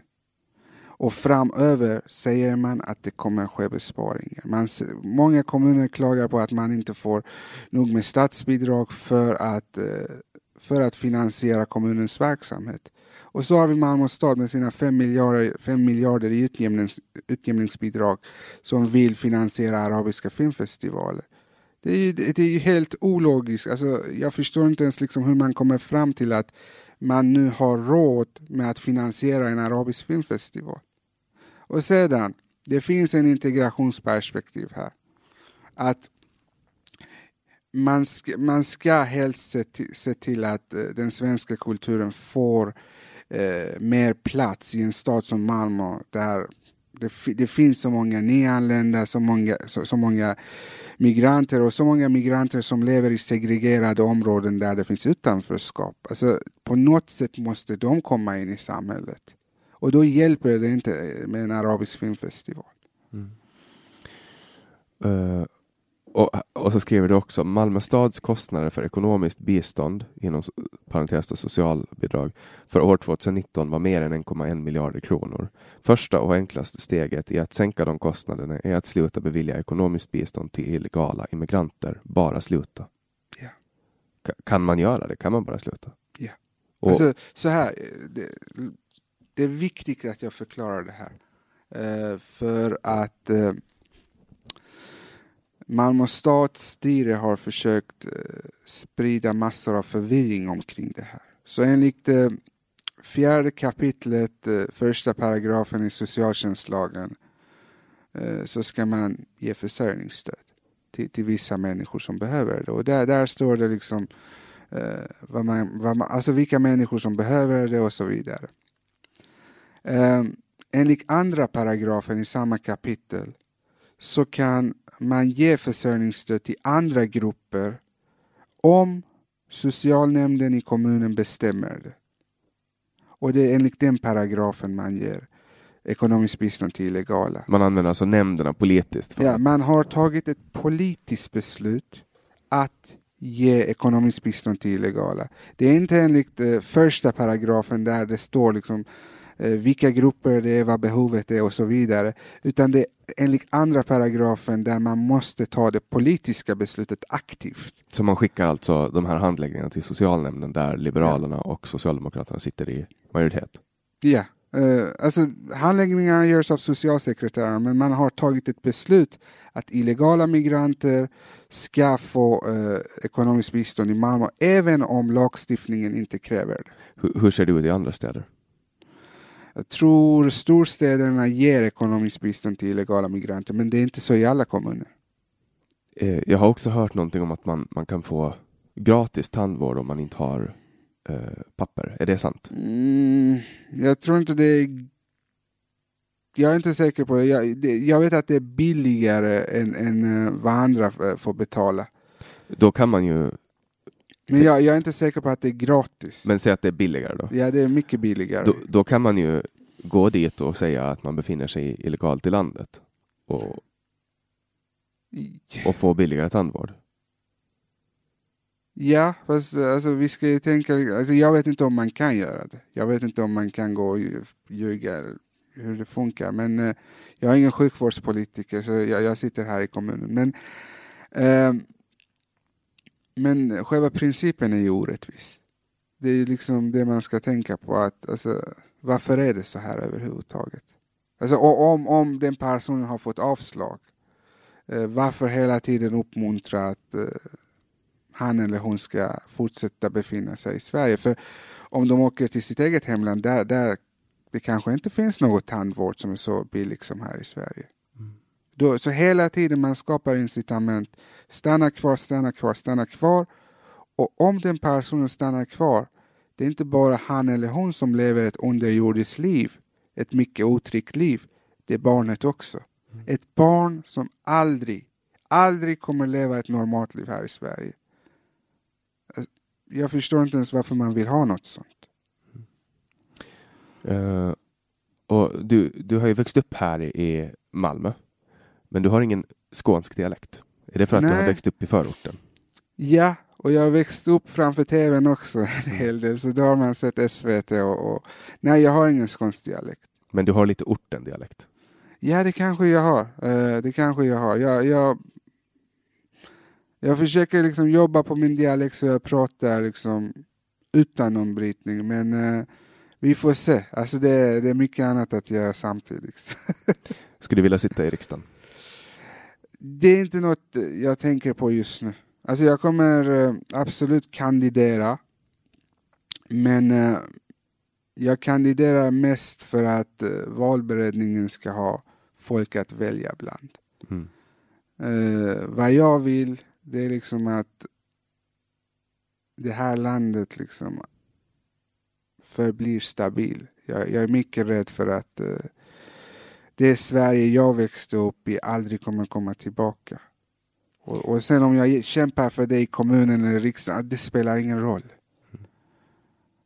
Men du har visioner för Sverige som nation också, inte bara för Malmö? Absolut, absolut. Jag, jag har visioner för hela Sverige också. Och jag jag vill gå tillbaks lite till, till det här med Sverigedemokraterna och den rasism som, som finns i Sverigedemokraterna. Eh, vad, vad tänker du när du hör om, Jag, jag tycker inte det finns rasism i Sverigedemokraterna. Men men när du hör om de här olika sakerna, för det kommer ju i tidningarna lite nu och då om något, någon som får avgå från sitt uppdrag, ofta så är det folk ute i kommunerna som har sagt någonting olämpligt eller skickat något olämpligt mejl eller mm.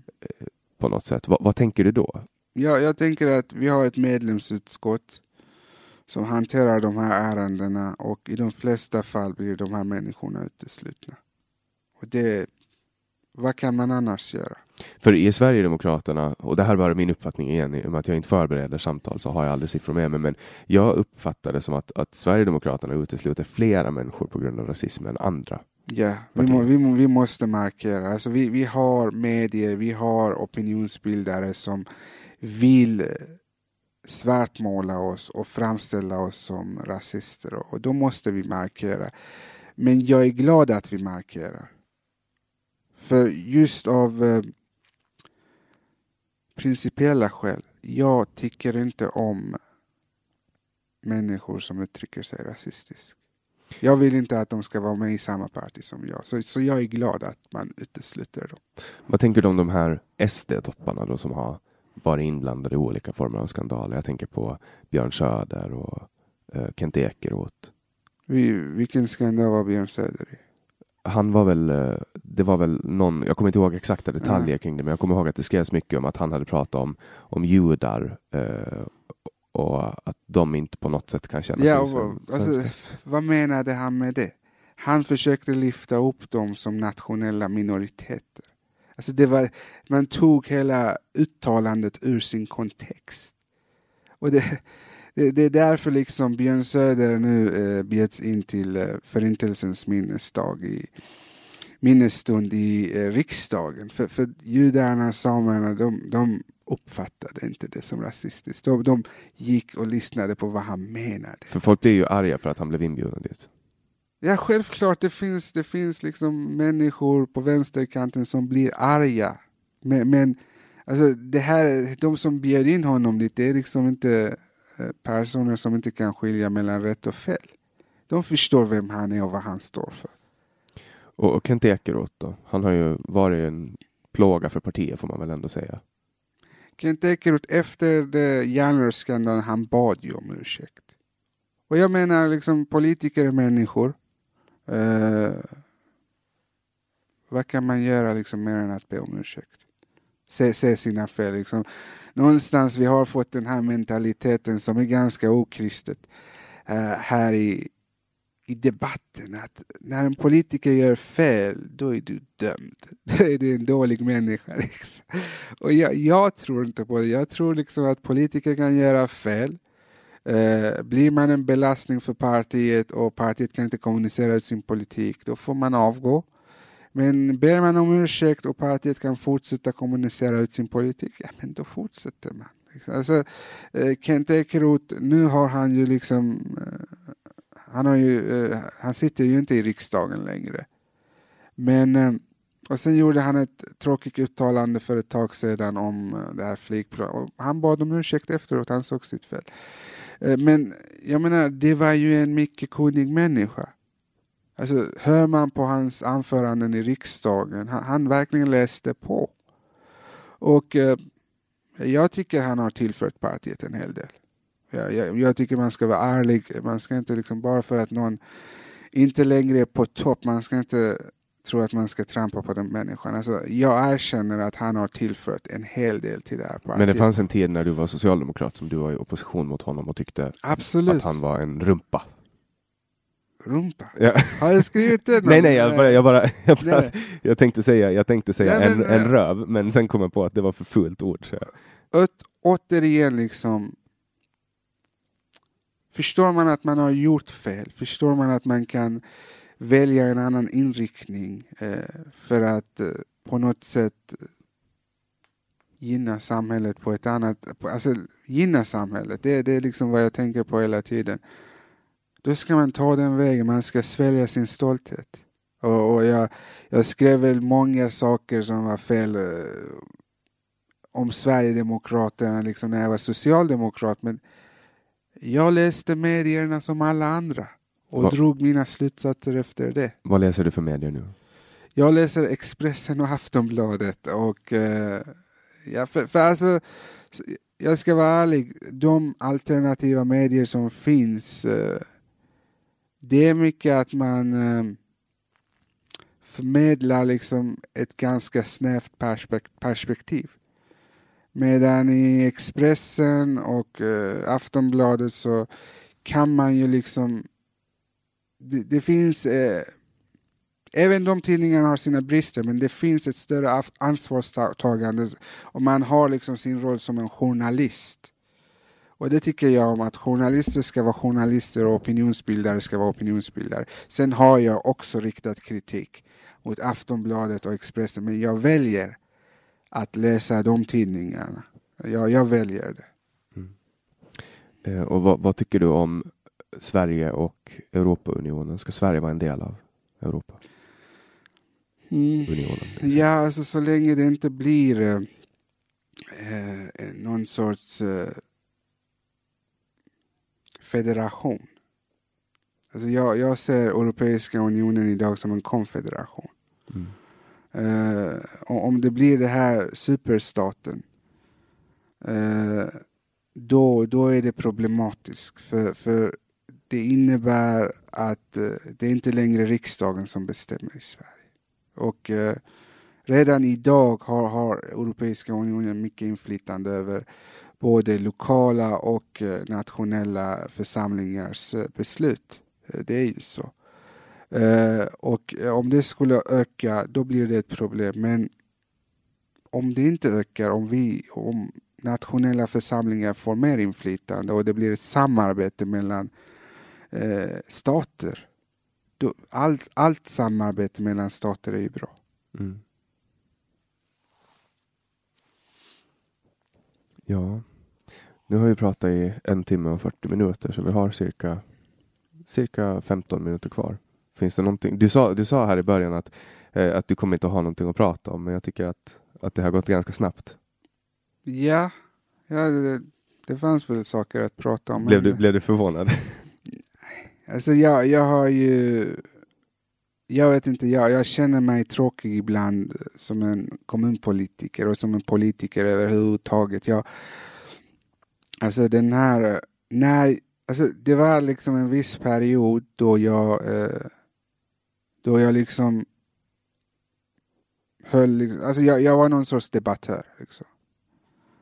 Uh, det var där, alltså jag, jag lämnade ju Socialdemokraterna i februari 2013 och gick med i SD i november 2013. Så det var någon period där jag var liksom någon sorts opinionsbildare lite fritt och sånt. Och, och jag kände väl att eh, man kunde vara lite mer spännande då.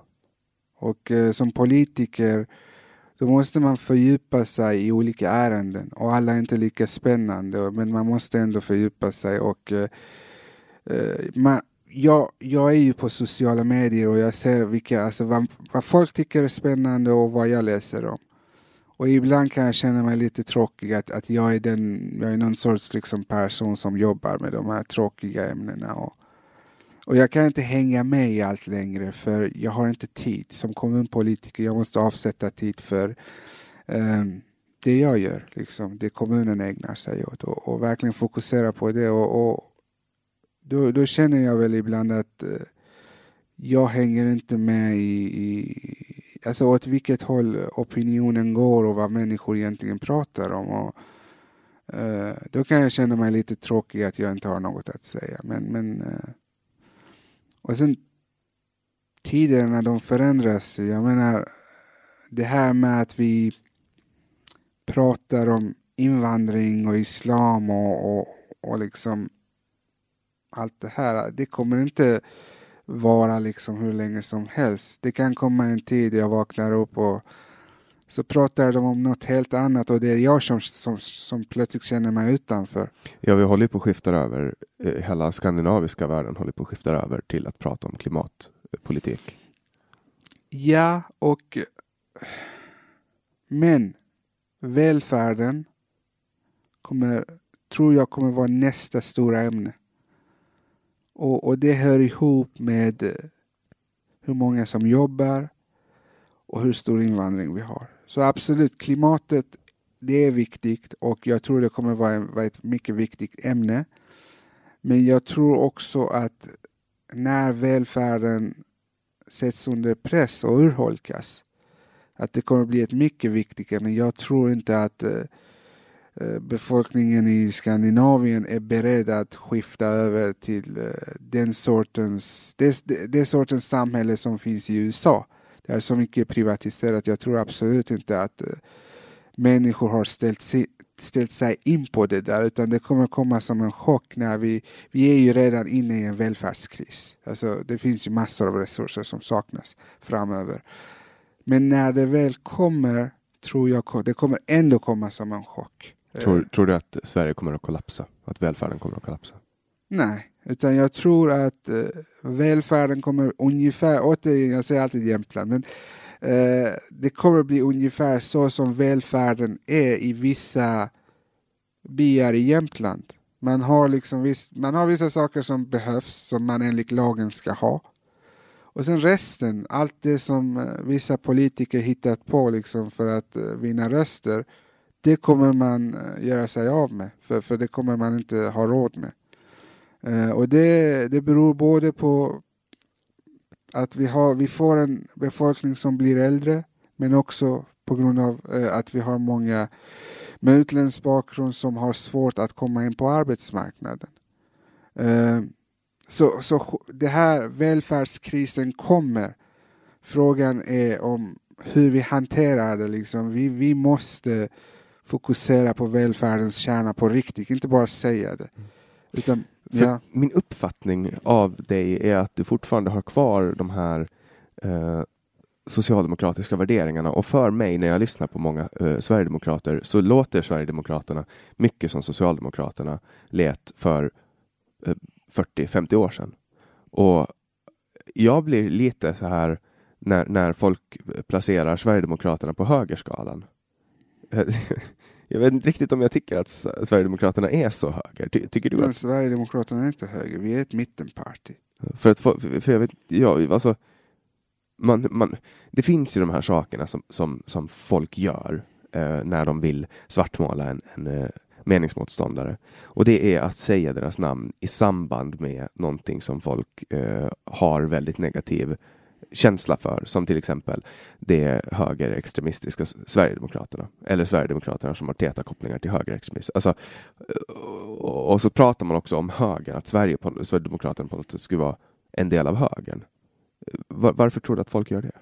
Är det för att liksom guilt by association? Eller? Nej, alltså det handlar ju om det jag sa att eh, Socialdemokraterna ser oss som den stora utmanaren. Alltså Moderaterna är inte den stora utmanaren eftersom de har sina väljare. De, de har en vissa, Moderaterna har vissa väljare som kommer alltid rösta på dem. Och eh, Socialdemokraterna riskerar inte att förlora väljare till dem just nu. Medan vi, alltså vi pratar ju om saker som, precis som du sa, Socialdemokraterna brukade prioritera välfärden. Och nu kommer vi och vi visar i handling att vi prioriterar välfärden. Vi ser liksom invandringen och vi ser välfärden, vi väljer välfärden. Ut, utan, att liksom, utan några ursäkter, ingenting, inte liksom Alltså Socialdemokraterna säger att de väljer välfärden men sen tittar man på detaljerna och ändå liksom väljer de inte bort eh, en generös invandringspolitik. Och, och när väljarna ser att vi gör, vi gör det, då kommer de över till oss och då säger Socialdemokraterna att det är ett högerparti. De ska ni inte lita på. Det är den där svartmålningen igen. Och sen är det väl också lite skillnad när det kommer till skatter, att ni kanske inte vill ha så jättehögt skattetryck nej, nej. Som, som de vill ha. Ja, för, för, för saken är liksom om man eh, tar bort onödiga kostnader, varför behöver man eh, allt för höga skatter? Det mm. behöver man. Alltså, eh, det finns mycket som vi har här i Sverige som inte tillhör kärnverksamheten i välfärden. Vi pratade om modersmålsundervisning liksom, innan. Eh, det finns inom, nu pratar jag där jag är liksom engagerad, eller aktiv. Det är ju inom grundskoleförvaltningen här i Malmö, vi har något som kallas pedagogisk inspiration. Ingen vet vad de gör. Det är liksom en överbyggnad. Vi har pratat med facket, de, de vet, vi vet inte heller vad de gör. Liksom. Vi vill också ha bort dem. Alltså, det finns allt för många eh, det finns, vi har en alltför stor byråkrati inom kommunerna. Och börjar man ta bort det och fokuserar sig på vad kommunerna enligt lagstiftning ska ägna sig åt, ja men då kommer man se vi behöver inte så höga skatter som vi har idag. Mm. Vad, vad, tycker du om Nordiska motståndsrörelsen Vad tycker du att de borde förbjudas? Uh, jag tycker att de borde förbjudas. Och vad tror du att, tror du att, att de skulle försvinna, att nazisterna skulle försvinna om man, om man förbjöd Nordiska motståndsrörelsen? Nej, de kommer inte försvinna, men jag har sett vad de har gjort på Almedalen. Det är inte rätt. Det är inte rätt att attackera judar, att attackera människor som har andra åsikter. Det är inte rätt. Alltså sådana organisationer borde förbjudas. Eh, det är ju alltså, fruktansvärt och eh, de, de har visat gång på gång vad de ägnar sig åt. Det är inte politik, det är våld. Och vi ska inte ha uh, våldsbejakande organisationer i Sverige, enligt mig. Finns det andra organisationer som du upplever som våldsbejakande? AFA. AFA. Och, och hur, hur är det med, alltså typ, för, för det pratar ju folk också om, om våldsbejakande islamism. Ja, de också, absolut. Men, uh, Upplever du det som ett problem i Malmö? För att, för, för att det har ju skett vissa eh, radikaliseringar, alltså IS-krigare som just har kommit härifrån Malmö. Ja, eh, men ja, ja, alltså islamism är ett problem i Malmö, men jag har inte sett eh, någon våldsbejakande islamism här i Malmö. Jag har sett islamist som uppmuntrar våld. Och jag, man kan kalla det våldsbejakande islamism också, men inte så utbredd, eh, inte så utbredd faktiskt. Och det jag vill inte ta åt mig äran här, men varje gång det har dykt upp har vi varit i kommunfullmäktige och sagt vad är det här? Och då har de dragit in bidragen och, och de här våldsbejakande islamisterna har av no på något sätt försvunnit från Facebook överallt. Liksom. Och vi, har, vi har liksom varje gång gått upp och, och ifrågasatt eh, allting. Liksom. Vad är det här? Varför händer det i Malmö? Och då har de försvunnit. Hur minns du flyktingkrisen? Jag minns tågstationer. Jag minns tågstationer där det fanns massor av människor eh, som gick omkring. Jag, jag, jag var på väg till Stockholm jag, på någon resa då och jag, jag satte mig i tåget och plötsligt pratade, så kom det liksom något eh, meddelande på arabiska i tåget. Jag, jag fattade, vad händer nu? Varför pratar de arabiska i, i något tågmeddelande? Och, och sen kom jag till Stockholm och då sov massor av människor på alla bänkarna överallt. På, på, de var, de var på, på, på marken, golvet, överallt. Alltså det var kaotiskt och, och jag tänkte vad händer här? Och sen såg man nyhetsbilder, människor som sov utanför migrationsverket. Alltså, jag, jag blev... Alltså, i Sverigedemokraterna, vi hade liksom ensam berättat, berättat om det här, som, som det enda partiet faktiskt berättat vad som kunde hända. Men då kände jag väl lite så här att eh, jag gjorde helt rätt att jag gick med i SD. Alltså, jag gjorde helt rätt. Liksom. För, för här var något som vi såg och som vi berättade om vi fick så mycket kritik för det. Och nu händer det och, och, och, och vi hade rätt liksom. Det kanske man ska inte känna så här, vi hade rätt. Men man, man, vi, vi fick mycket kritik för det överallt. Eh, och fortfarande idag får vi kritik. Jag vet inte vad vi får kritik för idag Mm. Men, men vi får ändå, jag menar, varje gång vi kampanjar, folk kommer fram till oss och kallar oss massor av saker. Men sen, sen träffar man massor av folk som tycker att vi är bra också. Men, men det, det, är fortfarande tråkigt att det finns en grupp som behandlar oss illa och som anser att de har rätten att behandla oss illa trots allt som hände i den här migrantkrisen som vi hade. Jag menar, varför behandlar de, de oss illa idag? Jag, jag förstår inte. Mm. Men, mm. Ja. Och det var den tid vi hade. Tack så jättemycket Nima för att Tack själv. För att vi kunde göra det här och till alla er som har lyssnat så hoppas jag att ni har haft eh, ett, ett vettigt, att ni känner att vi har haft ett vettigt samtal och att ni har lärt er någonting och, och kanske, kanske har vi hjälpt till att nyansera bilden av Sverige och Malmö. Eh, ni hittar flera samtal på vår hemsida www.samtal.ax. Ni får också gärna gå in och stödja det här helt i övrigt ideella projektet genom Patreon eh, på patreon.com samtal. Vi släpper nya samtal alla onsdagar året runt.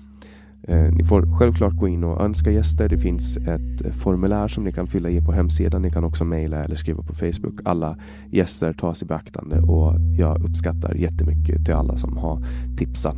Producent för det här avsnittet var Didrik Svan. Jag heter Jannik Svensson och du har lyssnat på podcasten Samtal.